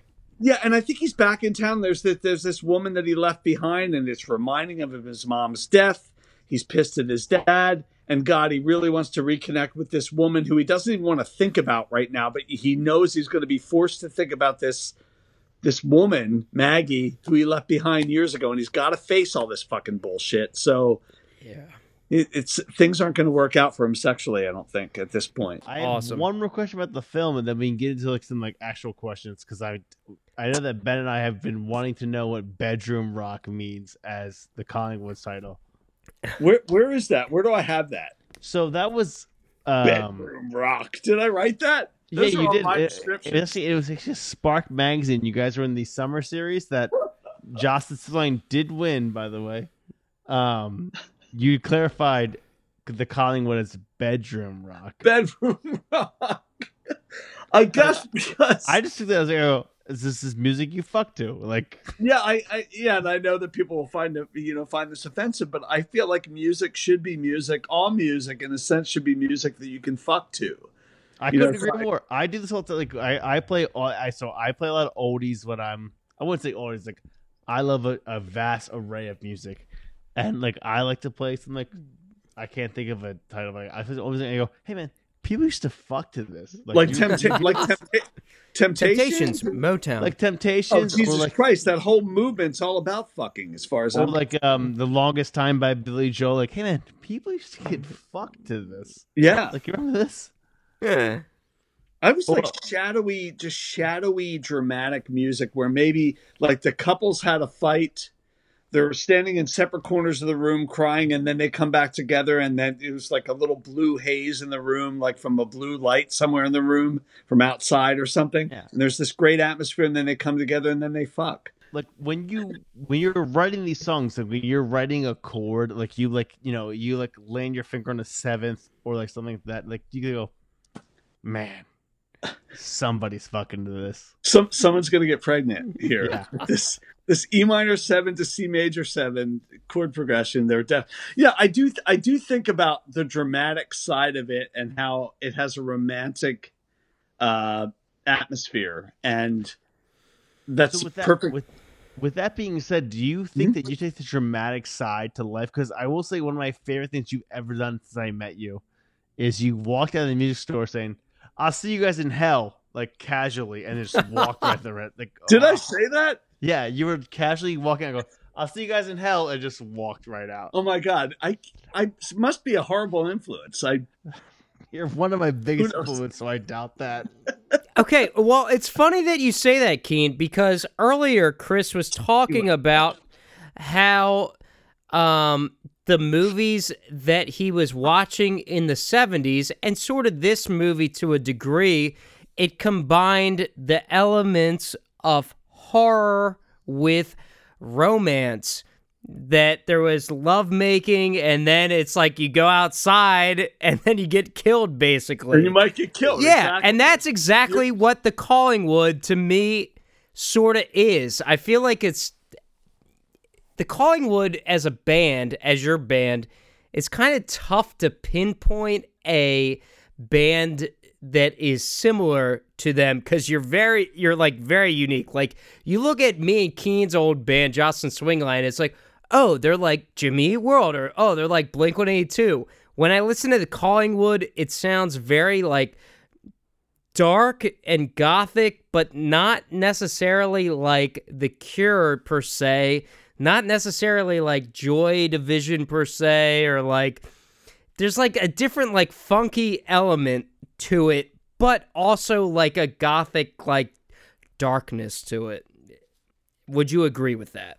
Oh yeah, I love Joy Division number one. I think Oh, okay. Well, then maybe I I was right on. music. I feel like we're the perfect mesh between like Joy Division, Curtis Mayfield.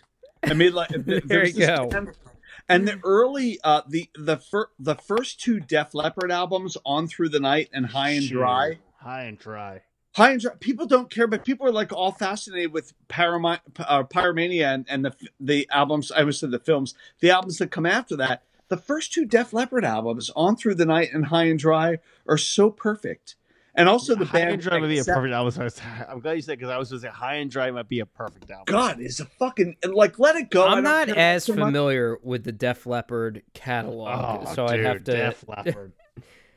Might be one of the best early, bands of all early time. stuff, and the band Accept, the band Accept, to- they were from West Germany. They had an album called Restless and Wild and Balls to the Wall. They're still it- to the actually, Wall, yeah. if you notice in the Collingwood fi- or um, the Collingwood films, in you can tell how much wine I've had, but in this film, you see an Accept poster on the one girl's wall.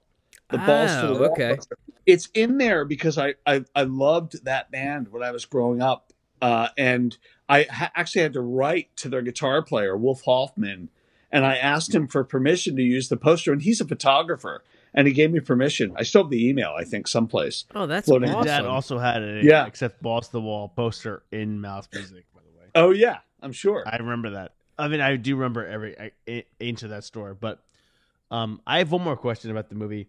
Is um, Cliff is asked a lot about like um still writing music. Are you still writing? I mean, oh, are you still doing this? You were so good.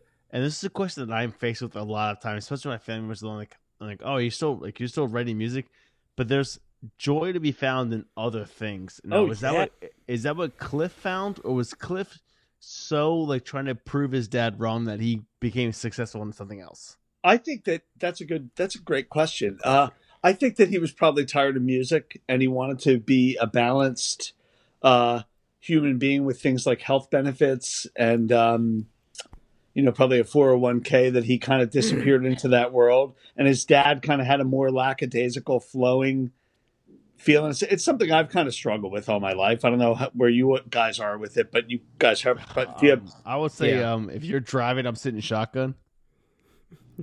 okay. gotcha. Okay.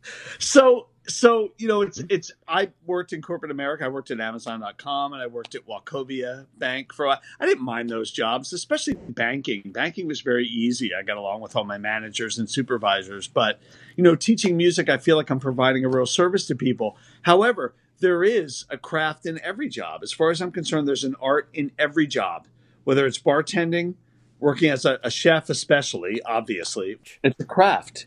It's Yeah. a craft and Yeah, it's in the sure. service of people. Like being in the Yeah. service of people, I don't care. This is why people are like, oh, I don't want to work as a waiter or a bartender. It's like, why? You're helping people out. You're serving people. And honestly, bartender, chef, or any of that stuff, it's the new fucking version of a rock star.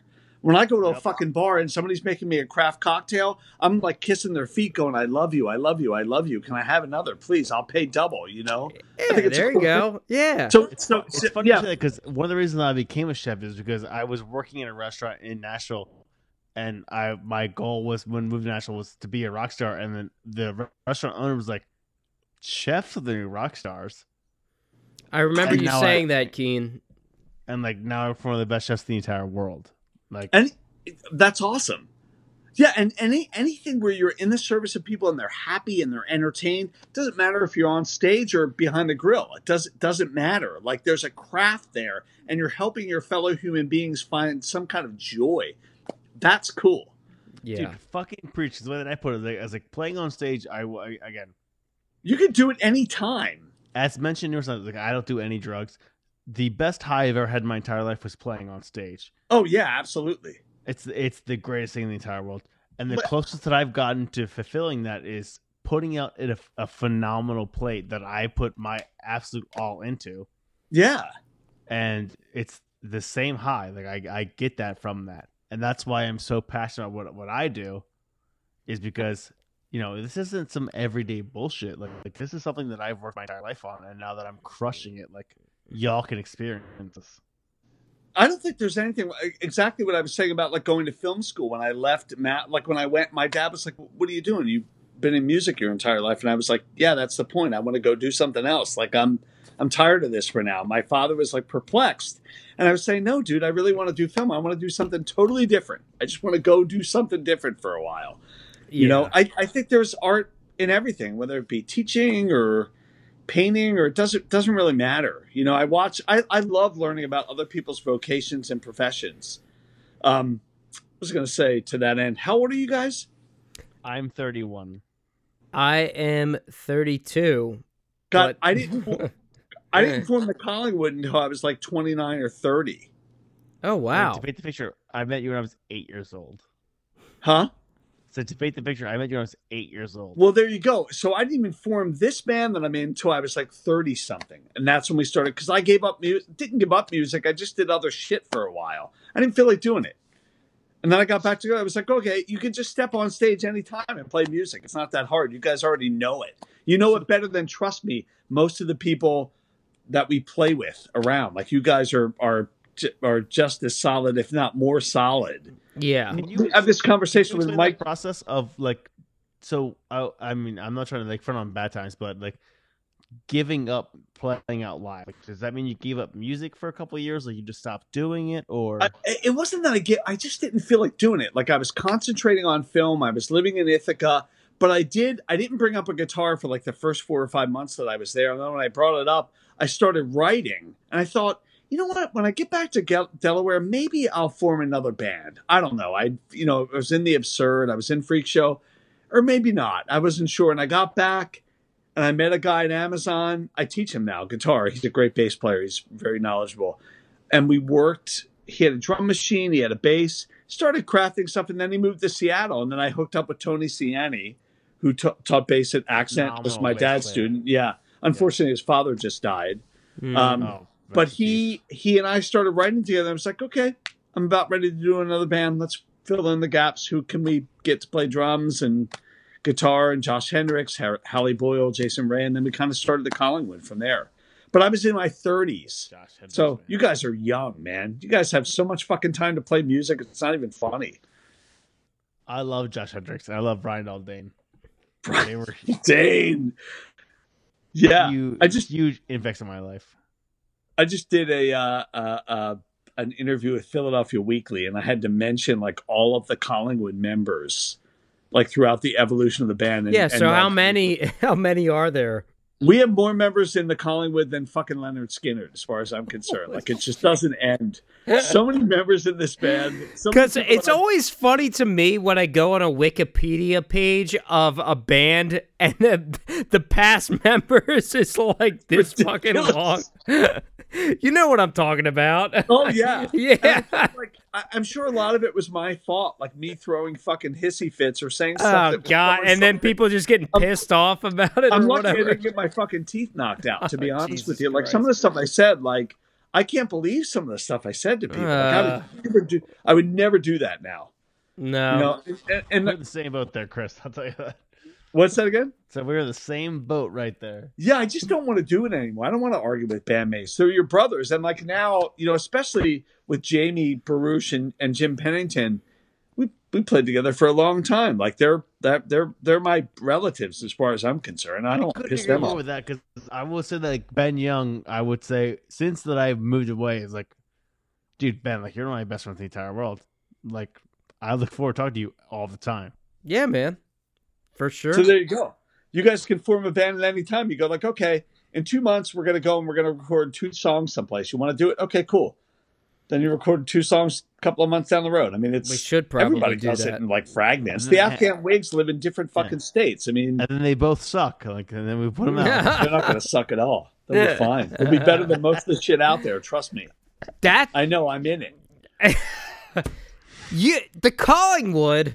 Getting back to the Then I had podcast to a little bit. again. Oh Jesus right. Christ! He's Go to the broken the seal. No, I'm done. Okay, okay. So the thing that I wanted to ask was when it comes to your dad's characters' phrases throughout the movie, were they based on actual phrases that he said in real life, or were they more made up by you for the script? Like, for example, the title of the movie, Yes, Your Tide is Cold and Dark, Sir, like when the person is tuning their guitar. Because me, as a guitarist, I would say, like, when I hear that, I'm like, what the fuck is this guy? what is he talking about? Yes, your cut. Like, what does that even? What does that even mean? Like I said, it's like a Clockwork Orange type of thing where it's like that doesn't make any sense to a normal person. You know what I mean? Yeah, that was made up. That was mine. I made that up. And then No, Your Tide is Low with Brian, sir, I think was that. Yeah, if you're, yeah. If you're too low, you're low with Brian. Yes, Your Tide is Cold and Dark, sir. You're too high, you got to bring it back. Yes, that, just was in something the I movie. made up, But uh, some of the phrases in the film were definitely his his phrases, things Okay. that he said.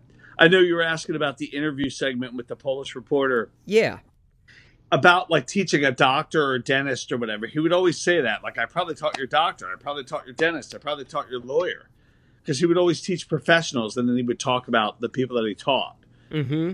So, So I- that I was really- real. Okay. oh yeah, that was real. And I think sometimes like uh I don't know if I made this up or he did, where he says you got to understand, parent or kids are smarter than their parents. He does. yeah, he does say that in the movie. movie. Like I, I don't know if he said that or if I kind of like I felt like Embellish that a little bit.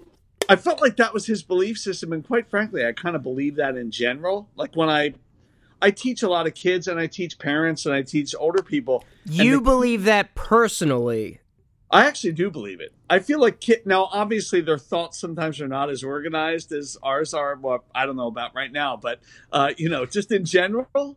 Uh, but but I think the kids, because they're so instinctual, they just kind of get it right away, and pa- people are like, they're trying to figure things out, and the kids are like, no, no, no, this is this is what's going on for real, and and people you know search around. It's like looking for keys. Like the kids know where the fucking keys are, but the adults are like, no, I must have left them in the car. I left them in my pants pocket. And the kids are like, no, they're right on the living room floor. Like yeah, there's something about I- how kids perceive the world. You're right. I, you know, I have two sons. One just turned three, and my youngest is a year and like a half, maybe Wow. a little older. Yeah, and but you know, my oldest, he'll screw with me. He'll do something where you know he knocks something over or throws a ball at me, and I go, "Why'd you do that?"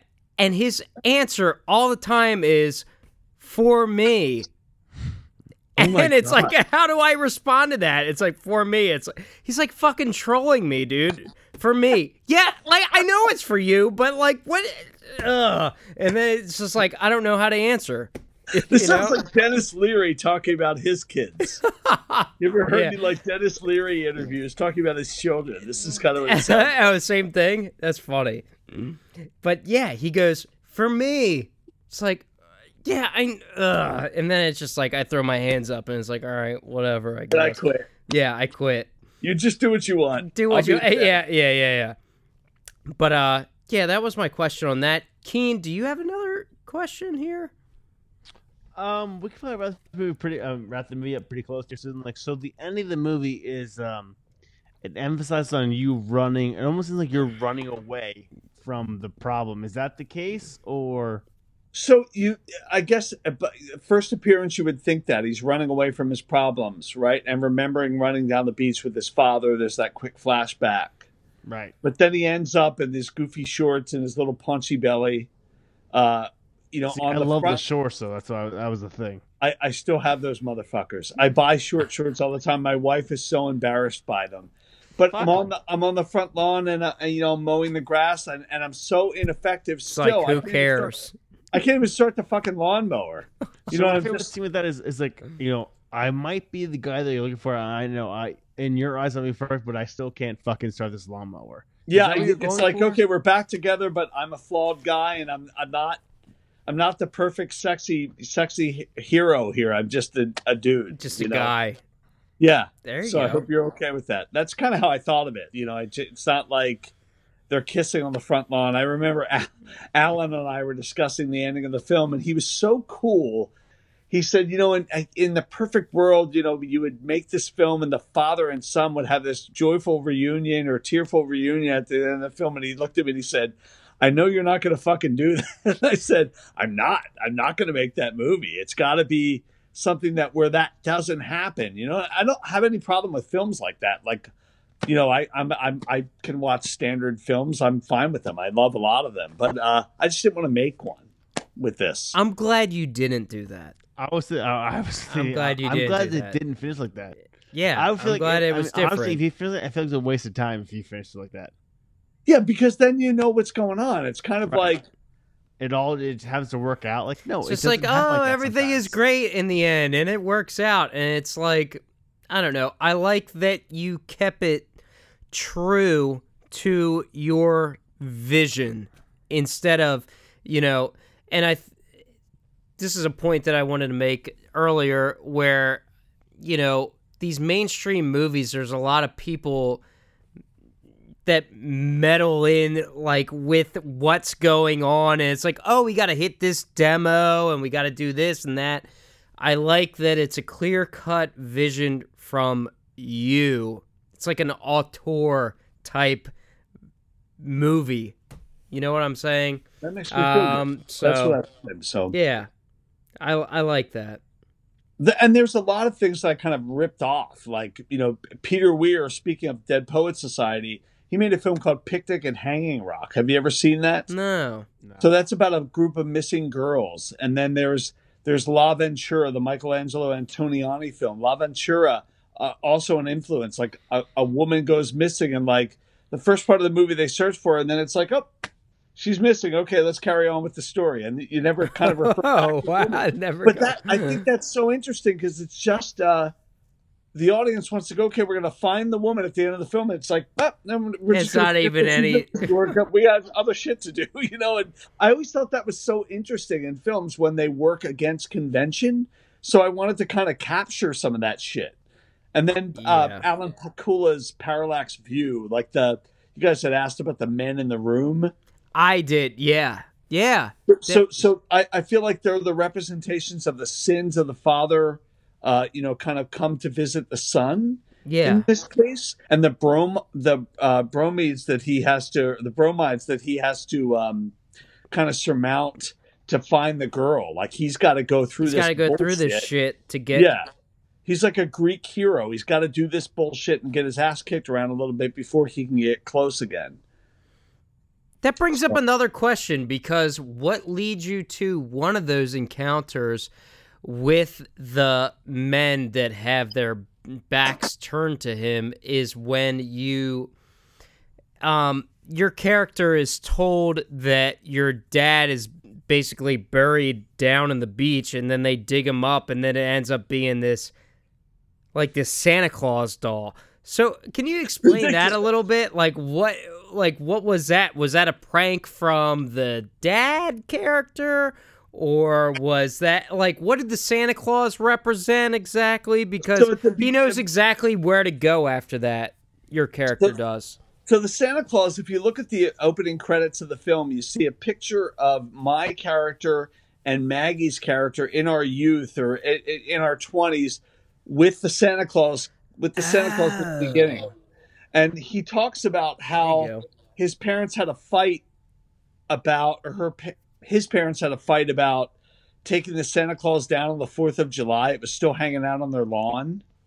Okay. And so it, it represented when they were dating. So these kids who the father disappeared with have buried the Santa Claus. Everything is a ploy to get Clay back to this girl. Yes. That's yes. kind of like the gist of the film. Now, did they plan it? Did the dad plan it? Who knows? But there's a bunch of fucking cops digging into the sand on the beach. There's all these people around, and all they come up with is this like it's Santa little- Claus that connects your character Cliff to her name is Maggie. Maggie. Yeah. right? Yeah. And also, I felt like, you know, with the Santa Claus character, with Christmas in general, you know, that was probably the time when our family felt closest and most like a family. Other times it was so fragmented. There was so much shit going on in our household in the 70s. But so that kind of meant something to me. Plus, I like that kind of holiday iconography. Yeah. I just, whether it be Easter Bunny, because there's a certain magic in that. Now it's buried in the fucking sand. and He's walking through the pine, you know, the pine barrens with it or whatever. And I just thought that was kind of striking imagery, and I wrote it into the film. So Awesome. Great answer. Yeah, that's incredible. Like, I, good. That's very creative and good answer. Keane, I don't know if you have another question or not. not at the movie, but we can go into the other questions. Well, wait, I got one more question about the Okay. movie then. Last one. The tape measure. I got a tape measure right here. Uh, Can Oh you explain God. that a little bit So Yeah. before more? Chris was there, I want to say that I, the way that I took it, I, the the tape measure is, uh, I think it, ex- you know, describes the way of like um, simplicity, like simplicity, Sim- simplicity, maybe? simplicity, where it's like the little things in life can bring you so much joy, is what I took from that. hey, that's a great way to think of it because when you were a kid and you had a fucking tape measure in your hand, it was Yeah. like it was the universe at that point. Right, Yeah, it's or not a tape measure. It's it's so much more than that. Yeah, it's like, man, eh, well, the kid does it in the movie. He's just like swinging it around. It's like, it whoa, around, this yeah. is cool, you know? It's like, oh, this has got a little weight to it, you know? And then you end up using it as a weapon in the movie. Like, can you describe the whole process of where it Yeah, gets what- from to That a that tape came measure to a weapon? from me going down like I was driving back and forth to to Lewes, and there's a neighborhood that I pass, and at one point I had this image of a kid taking a tape measure and swinging it around like like just swinging around in his yard in Like slow motion. Every kid has ever done ever with. Oh, Exactly. Yeah, my But my son does of, it too. Yeah, you know, like the screws around like it. monks or like Buddhist monks like chanting over it, and I thought I'm going to use that in the film in some way, shape, or form. I remember thinking that, and then when the and I thought, well, this would be a memory for the guy. Like he was driving down the day that his mom died, and he passes this. When you're feeling like at your saddest, you recognize this other shit going on in the world that doesn't even feel like it's part of your life. But like, here's this kid just by himself, which is kind of sad. You know, when you're a kid, you have nothing to do. You have a fucking tape measure, and sometimes you just feel sad for no reason. Well, I do at least. Um, and and you're like looking at this, and you're going to see your mom's body, you know, and it's like, oh my god, this Yeah. kid is so innocent. And I have to go see my mom's body at age forty or whatever. And it's a memory he had, and it happens Yeah. to be this woman, this woman's son. Later on, he finds out that it was her son and then he ends up you know ends up being one of the the sons that his his father disappeared with but that's one thing. So he when he goes to her house he recognizes the house. He's like do you have a tape measure? And it's just a memory that he just has a connection with this woman. It's kind of ethereal and otherworldly and weird and kind of hard to figure out. But the other way of looking at it is, is does he measure up to his father? There you go. There you go. and probably not you know i don't feel like i measure up in so many ways to my dad like my dad was magical like there was certain certain things about him that were really incredible so I, i'm just not there like in the way that he was Yeah. I- so Well, I mean, yeah, and uh, it definitely carried with Cliff because in the very, I think it's the very beginning of the movie when he's driving down to the beach. He's at one point he just stops off on, I think that's, I think that's Route One. He like gets out of the car and he's like he starts playing with the tape measure. I think that's at the house where he must have saw the kid yeah playing playing with it. and again it's all the shit that people have to put together but yeah Well, that's what I like about the movies. and you know, yeah, it's good. Um, so Chris, we've talked about your film uh for a long while now. We've been at it for two over two and a half hours, probably is and what and it's a lot like. a lot of time spent in wine and beer Yeah, and wine and beer. It's been a great. I've been having a fun time. So It's it's been way great. too fun, the yeah, problem. yeah, it, yeah. That's exactly it. But um, when it uh, well, first, actually, Keane, I wanted to ask him this. For him personally, does the music make the movie, or does the movie make the music in this film? And is that a comp? he gave a face that it's a Very complicated complex question. Answer, yeah. No, I feel like when I wrote it, I had different music in mind. Like I was writing to, like for instance, at the scene in the grocery store where I kiss Chrissy, Yeah. and there's guys with razor blades. Raise Blazing hands, That- yeah. I, I pictured a fire. You know the band Firefall. No. they have a- just a strange way of telling me you love me. You ever hear? Just remember I love you. No, I'm gonna have to look this up. All these '70s yacht rock songs. That's what I wanted to use, and I wrote to Firefall. Oh, like was so much- Christopher Cross or Chris Cross. I can't Yeah. brought up Chris Cross. So actually, I saw him open for America. I actually went. To Oh, really? show. Yeah, they were so cool. I met Sailing takes me away. Yeah, yeah. There you go. I, so anyway, uh, and it was just too complicated. There was also a Joan Baez song that I wanted to use. Her version of "Babe, I'm Gonna Leave You," which is the most haunting fucking thing on the planet. Like no death metal band can hold a candle to how creepy that her version of that song is. And I was going to use it in the forest where the cra- the guys were walking across the path and Yep. the Yep, tape measure yep, yep, yep. Yeah, yeah, yeah. And there was her lawyer was in, then he was out, or H. It was just so much bullshit. And I thought I'm not doing this, so I wrote my own kind of version of it, and then Jessica Gray sung on it. okay. Um, but for me, the story just told the story. You know, the music was important, but not as important as the storyline itself. so the movie is what was the most the music. important in the For me, yeah. But I yeah. knew that I would color it with melodies and guitar music and stuff, and make it, you know, palatable and Yeah. interesting. Keane, how do you feel? It's hard to say because I mean, I went into this movie not even thinking about our question of what the music made or the movie made. But I, after hearing Chris say, I will say the movie definitely made the music. I'm going to agree as well. I'm not going to go against it. I think you could probably, as you said, Chris, you could probably insert some different types of music here and there. Sure.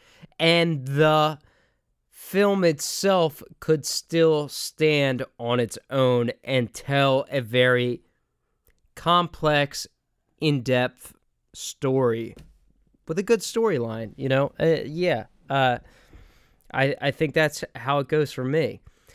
Um, but my other questions were like, what are your musical influences and what are your your movie influences?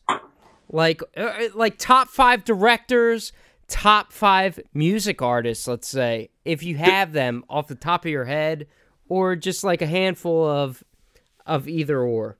Can I just throw a handful out there? I actually wrote them down. Oh, did you? There you Oh, go. great. That's what I'm looking right, for. Here we go. So, so film influences, I would say Woody Allen, David Lynch, Paul Thomas Anderson, Luis Buñuel, Mike Figgis, Robert Altman, Michelangelo Antonioni, Eric Rohmer. The first two Steven Soderbergh films, Sex Lies and Videotape, my favorite American. Okay, can I t- can we touch on that movie real quick? Sure, I've sure. heard that that is a favorite by other podcasters that I've listened to, and I still haven't seen the movie myself yet, but I hear it's like really good. And you just said it's your favorite American film. It Um, is. And what it, what is it about that film without spoiling it that It's, it's that you people. love? It's people, complicated individuals, as we all are, and we all are, uh, talking in rooms in Baton Rouge, Louisiana, and restaurants with this beautiful, moody music playing over top. And you have an aggressive character and a passive character, and then male, and then you have an aggressive female and a passive female and it's this it's just a great contrast of personalities and hearts and relationships and familial differences and it's just there's something about it's a really quiet film there's no sex in it i won't say much about that i shouldn't have even told you that because now you might not want to watch it but No, I'm still interested. quiet- it's just a quiet, dark film that Steven Soderbergh made, and I watch it and I get wrapped up in it every time. And I wish I made that motherfucker. I just think Yeah. it's a perfect. I think it's a perfect film, and I think so many And- other films. James to, like- Spader is in it, right? Spader's in it. Now, now, mind you, the hairstyles are dated, the clothing is dated, but you kind of get past that within about Yeah. five minutes. And Peter Gallagher, who I love. Oh, Uh, really? Okay. Lara San- Lara San Gia- Giacomo. I can't pronounce it when I've had too much wine. And then Andie MacDowell's in it. It's just a great picture. I, I don't know what else to say. It's and it reminds awesome. me of just like an afternoon someplace. And and I, somebody was telling me that um, Soderbergh wrote it based on this is just this breaks my heart, but it just makes me feel something like this is what real cinema is about to me. Soderbergh write, wrote it based on conversations he had with a woman in the afternoon in her living room while drinking martinis on a daily basis. They would get together in the afternoon in her living room, just a domestic, boring space, drink martinis and talk. There's something about that. Like, It's- obviously, it's not the most exciting thing to, to bystanders or people watching, but there's something about like looking in the window. Like, what are they saying? What is this about really? Like, there's a surface conversation, but what is the underneath? What's going on underneath? It's a very real. It's Oh, just yeah. real type of conversation, like getting to the core of what what things mean, what life means, what all what all is going on means. I think is what you're you're sort of getting at in what this movie is sort of portraying in a way. subtext to everything. Yes. And I think that's what your film got to as well. Is that like, you know, there's a surface layer to the kid just swinging around, you know, his tape measure, but there's something underneath of it Sure. That has a deeper meaning to it. just the domestic activity. Any domestic activity, if you watch it for long enough, it's going to take on a new meaning, as far as I'm concerned. Yeah.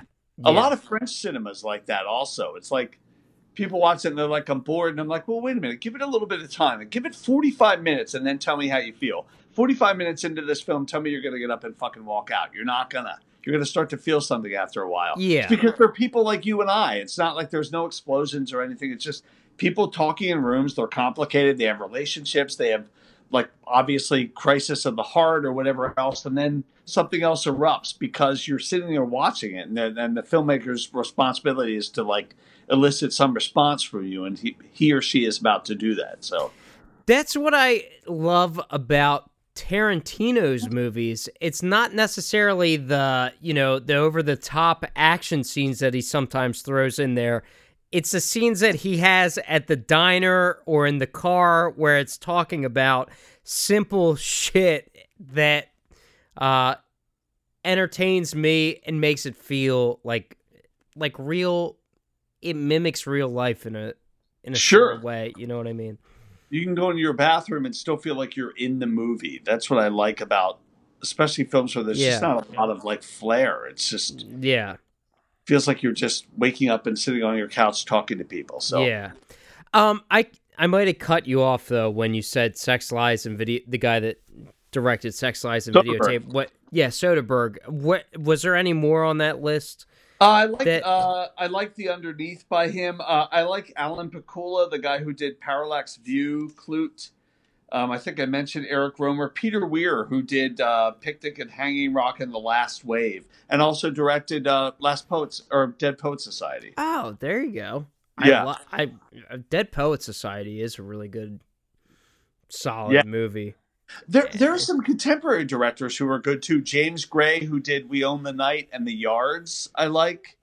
And Ivan Reitman's son, Jason Reitman, who did uh, Young Adult and Up in the Air. Up I in the Air was a cool movie. I saw that in theaters. That was a cool movie. It's I like per- that one. It's a perfect movie. And I love, I know I post about this all the time, but this film called The Love Witch by this woman, Anna Biller. It's this don't know if great I've heard of that one. it's a great feminist horror film about a love witch, a woman who like makes love to men and then kills them. Oh It's shit! it's fucking great. You are gonna love it if you get like you get some wine, get some food, and yeah, and just watch it. My wife bought me a copy of it, and then bought me a bunch of other shit related to the film. Like that is kind of like my cult film of the year, and and the past couple of years. Um, do you have any more uh movie people, or do you want to get to the your music influences We can here? talk about music. Yeah, Uh, yeah. So Kiss, obviously, you Let's talk about mentioned earlier. You want to talk about Kiss? Keane, you got asked for the top five songs from. I got a lot of heat for liking Kiss because I think Kiss is phenomenal.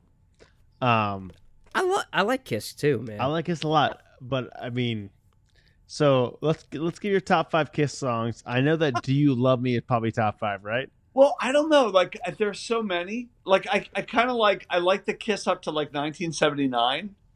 And I saw them in 77, 79, and then a couple of other years in the 80s, and then the reunion tours.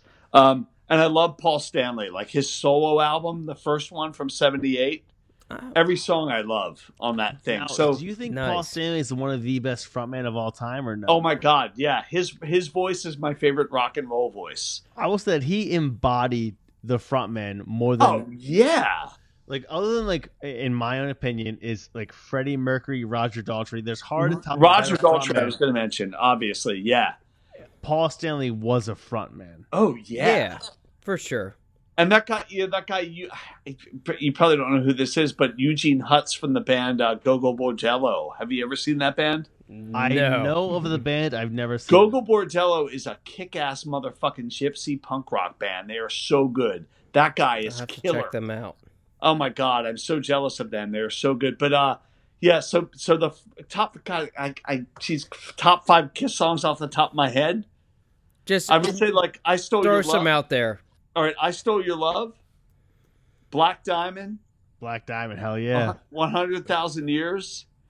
Tonight You Belong to Me off of Paul Stanley's solo album. Uh, and God, let me think. Uh, geez, geez. Uh, I would say something like Deuce.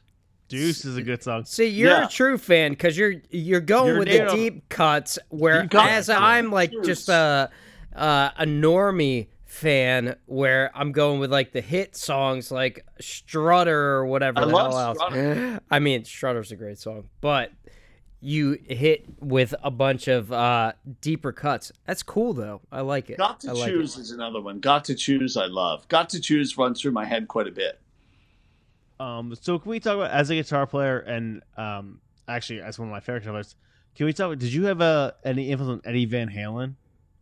I, I didn't. I had the first two Van Halen albums. My dad got me the the first Van Halen album. I got Van Halen two, and I bought Women and Children first at the mall when the day that it came out. I remember, or one of the days that it came out for five ninety nine on vinyl, and and I never warmed up to that record. Five but uh, ninety nine, cheap price. I know she's on vinyl.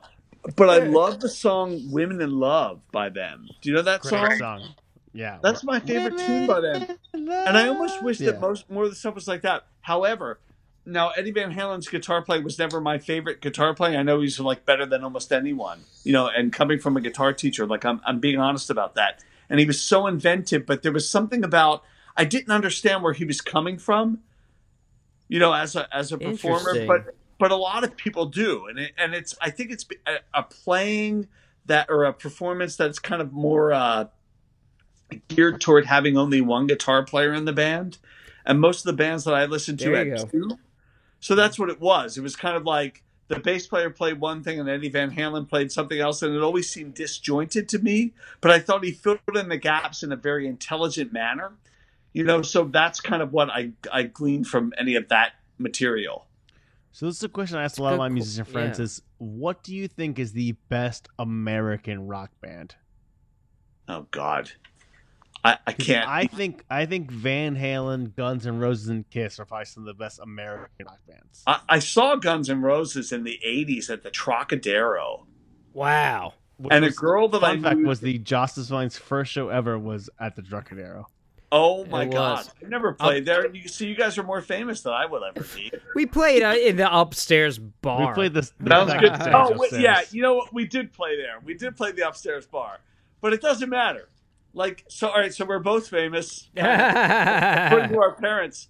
yeah. But the the um, Guns N' Roses. My friend, a girl that I hung out with when I was way too young, married the drummer from Guns N' Roses.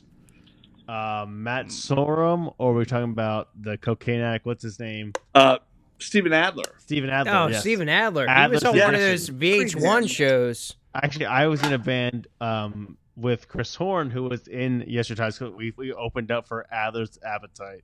With the good? w- uh, the tour name was Lucky to Be Alive tour. Oh my god! Uh, I thought I thought we were way better, but personal pains alone.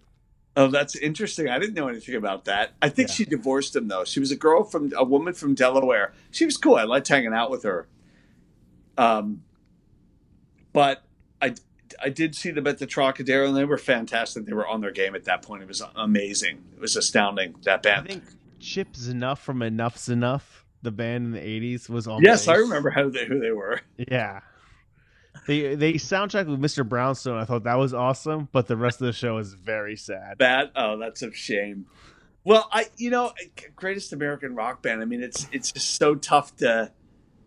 I mean, I I, I really like you're gonna, you know, I, I love, and they're not all American, so maybe not like Fleetwood Mac. I dig, um, Ooh, I like And I Fleetwood I would Mac. say Fleetwood Mac's one of the best bands of all time.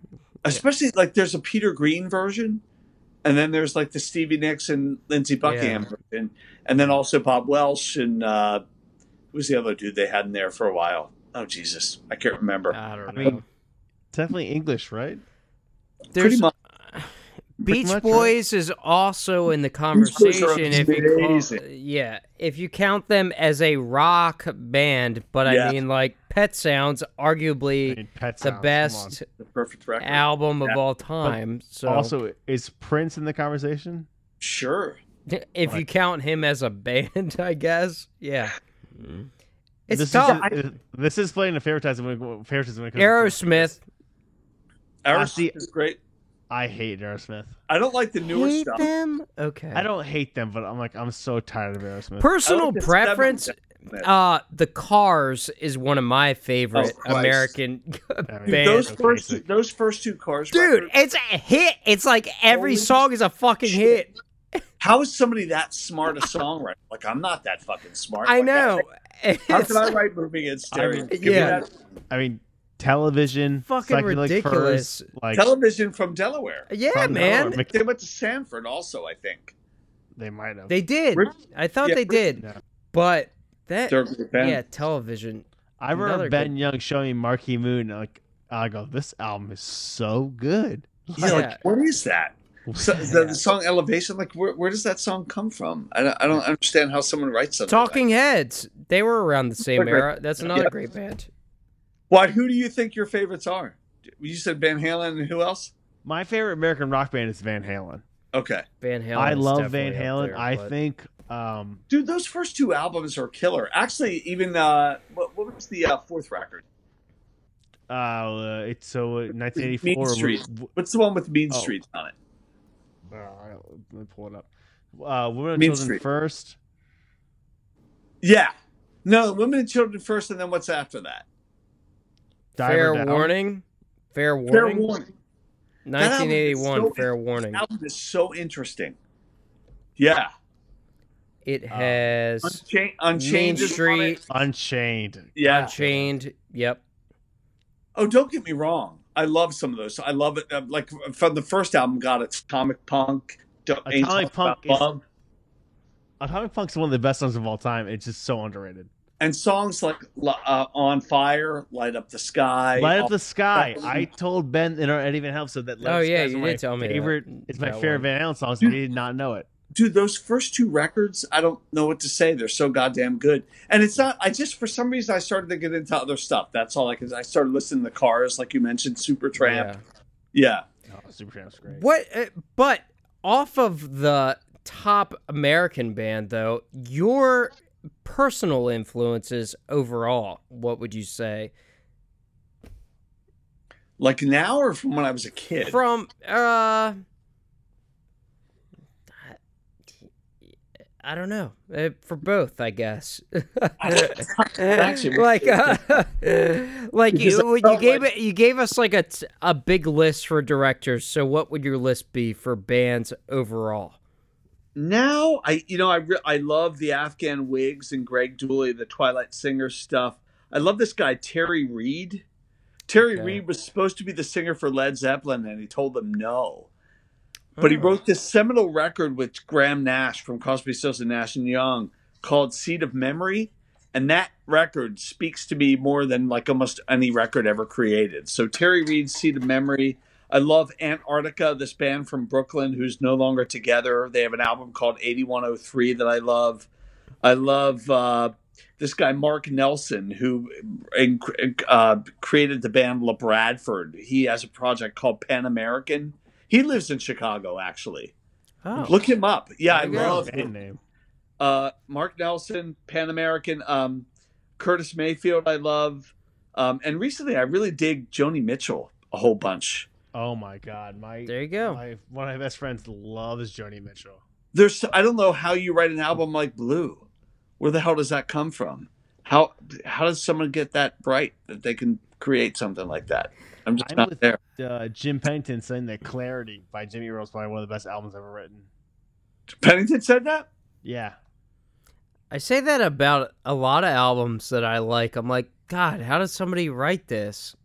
It's like, because sometimes it just feels like it's coming from another place that you personally like just can't necessarily reach for You- one you reason or another. You know what I mean? You don't have the all access pass. Yeah, yeah, It's, exactly. it's like one of those things that just it's like the, it's like the Big Bang Theory. Like the album how uh, uh is it House of the Holy by Zeppelin, the one with the the nude women on the front. okay. That that album. How, how does that album? yeah, how does that happen? Like I can't imagine them sitting down laying down tracks for that. It just seems like oh, it's like Yeah. Santa Claus delivered. Like the present is under your tree. Don't ask questions. You know, open it up and hear the fucking rain song. You know. So Mal, what can what's one piece of advice before we wrap up here is um what do you want to tell to young guitar players, like to make sure that they're influencing or like they're absorbing everything that is a part of the guitar? I would say to learn all of the theoretical and technical aspects of the guitar first, like your important exercises, technique in, in picking and fingering. And then you go from your basic scales to your complicated scales, your basic chords to your complicated scales, and how they tie in together logistically, which is, you know, a little formulaic. But at the same time, when you have that, when you go to the feel place, you know how to tie everything together. Uh, so that's the first thing. And also to write only from your heart and your gut and only play the stuff you really want to play because otherwise you're going to hate the guitar. You motherfucker. You just answered my second question. Because I was going to say, now related to what Clay said in the movie where it says play, like actually learn, like on music theory and play the guitar, like feel the guitar as he touched on earlier. Well, it makes yeah, sense because he wrote the movie. Yeah. exactly. Because I wrote that fucker. yeah but yeah, I, I think that so, so people just play stuff they don't really want to play, and I, I think that's cool. Like if you're destitute, you got to make money or whatever. I understand that, like obviously. But if I was in a cover band, I would just play the songs I feel like playing. Like I was playing like all yeah, kinds as, of. Don't, as someone who was in a cover band that made a bunch of money, like I was like, uh, my whole theory was anyone can can cover a song. It takes talent to write a song. Yeah, but but cover bands, there's something to be said. Like there's the bands around here. There's some that are co- some of the cover bands. I love going out to see them. I love. I don't know if you know Dave Iliff, but he has a band called the Big Package Band. and he plays soul no. and Motown. Where the fuck am I going to see soul and Motown live? Nowhere. No. All the players are dead. Uh, Max I mean, and Denise, this couple who plays a bunch of 60s, 70s like acoustic material, and I get to go hang out at Old Mill Cider uh, right up the uh, street from our house and hang out on their lawn drinking cider watching this band. It's like play Je- jefferson airplane. Like i want to do that. Like that's what i feel like doing in my nights now you know? So that's cool. Regardless there it is. Our that's interview it. with chris mal linowski. Yes your tide is cold and dark sir. It's the movie that we talked about this week and uh yeah, I you hope you all Amazon, should go. Ch- you guys should go uh, check it out. Right? It's on Amazon Prime. Amazon Prime. Yep. It's very good. I would recommend watching it for sure. Yeah, I I enjoyed it, and I think everybody else would enjoy it too. Um, There's also this like this cool scene. It's just this live band playing. This drummer's like super cool in the background. Oh yeah, uh, yeah, yeah, yeah, yeah, yeah, yeah. Great. Also, Crystal called me the loudest drummer of all time during filming. All I said that. Yeah, she said. I'll never forget. Yeah, it was after the first take, and you're like Drew Keane, the loudest drummer of all time, as you're walking across the scene. Like the the, the acoustics in that room too were like were not great. God, yeah. holy shit! Drew and the loudest drummer of all time. Did I say that? Yeah. That is hilarious. That you said that because I'm pretty sure I texted Keane something similar today. Well, drummers have that tendency to at band practice they fucking play when you're talking. Uh, and you're uh, like, dude, yeah, I'm trying uh, to fucking talk to you. Yeah, and you're doing paradiddle. So, Chris, this is exactly what happened. Keane texts me. He shows me the clip. He sends me a picture of the scene, right? In a text message, he goes, me right there, motherfucker. and it, I see I see him in the in the shot, and I said, should have knew why I couldn't hear any damn guitar playing in the scene. and uh, yeah, it all makes sense now because there you, there you go.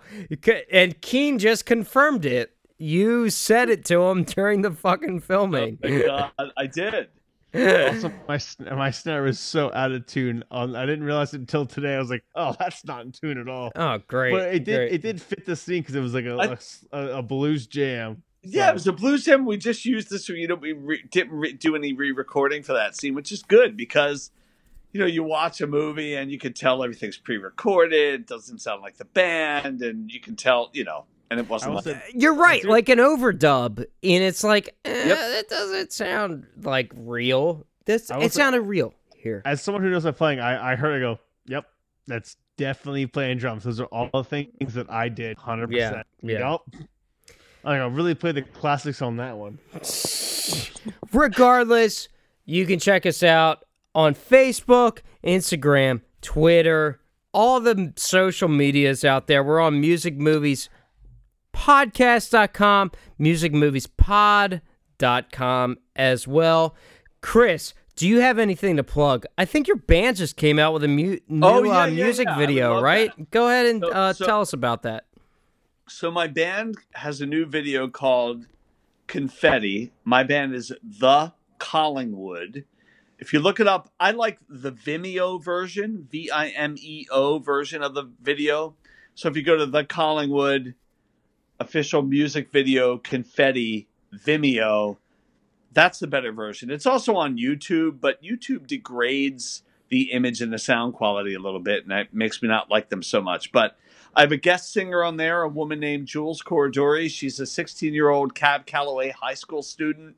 I taught her guitar. She's a great singer, brought her on, and she fucking nailed it. Oh, very cool. And she's got a commanding presence, man. And if you watch the video, you'll see what I mean. I don't know if you've seen it or not, but it's cool. It's dark, it's beautiful, it's good shit.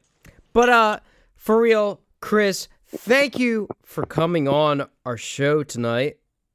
I really I, I did enjoy the movie and I think I'm probably going to have to go back and watch it again just to get all the ins and outs of it. Uh and uh Keane, thank you for being on here as per usual, you know, man. Yep, What do you and got to say? anytime, Anytime, again, please check us out on all of the social medias.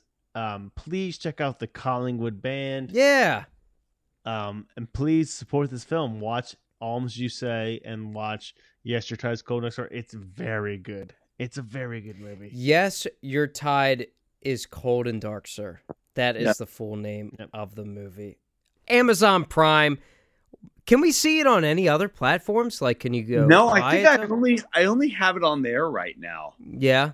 Uh, I was offered a couple of like really lame distribution deals, and I I said no to them, and I'm glad I said no because once you say yes, say with the record label, if the record you're label is not worth a shit, you should not sign to them. If they're not a bigger label who's going to give you money, there's no reason to sign to them. They will. There's your your music is fucked. It's tied up in rights. You can't do anything with it. And I was afraid that was going to happen with this film, so I said no. So Yeah. I wouldn't have made that much money on it anyway. It doesn't really matter that much. You know, it's about making the film and having control over it.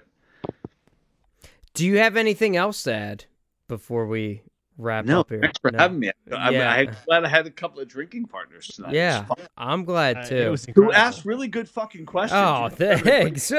I hope so. Tomorrow night I'm going to be homesick for these moments. Yeah, yeah, yeah, I'm off tomorrow night. You give me a call. yeah. I'm Well- flying out. yeah. Oh, you're flying out. All right. Come on over, dude. I got Well, another room. Thank you all for listening, and uh, join us again for the next Music Movies podcast. Thanks. Bye bye.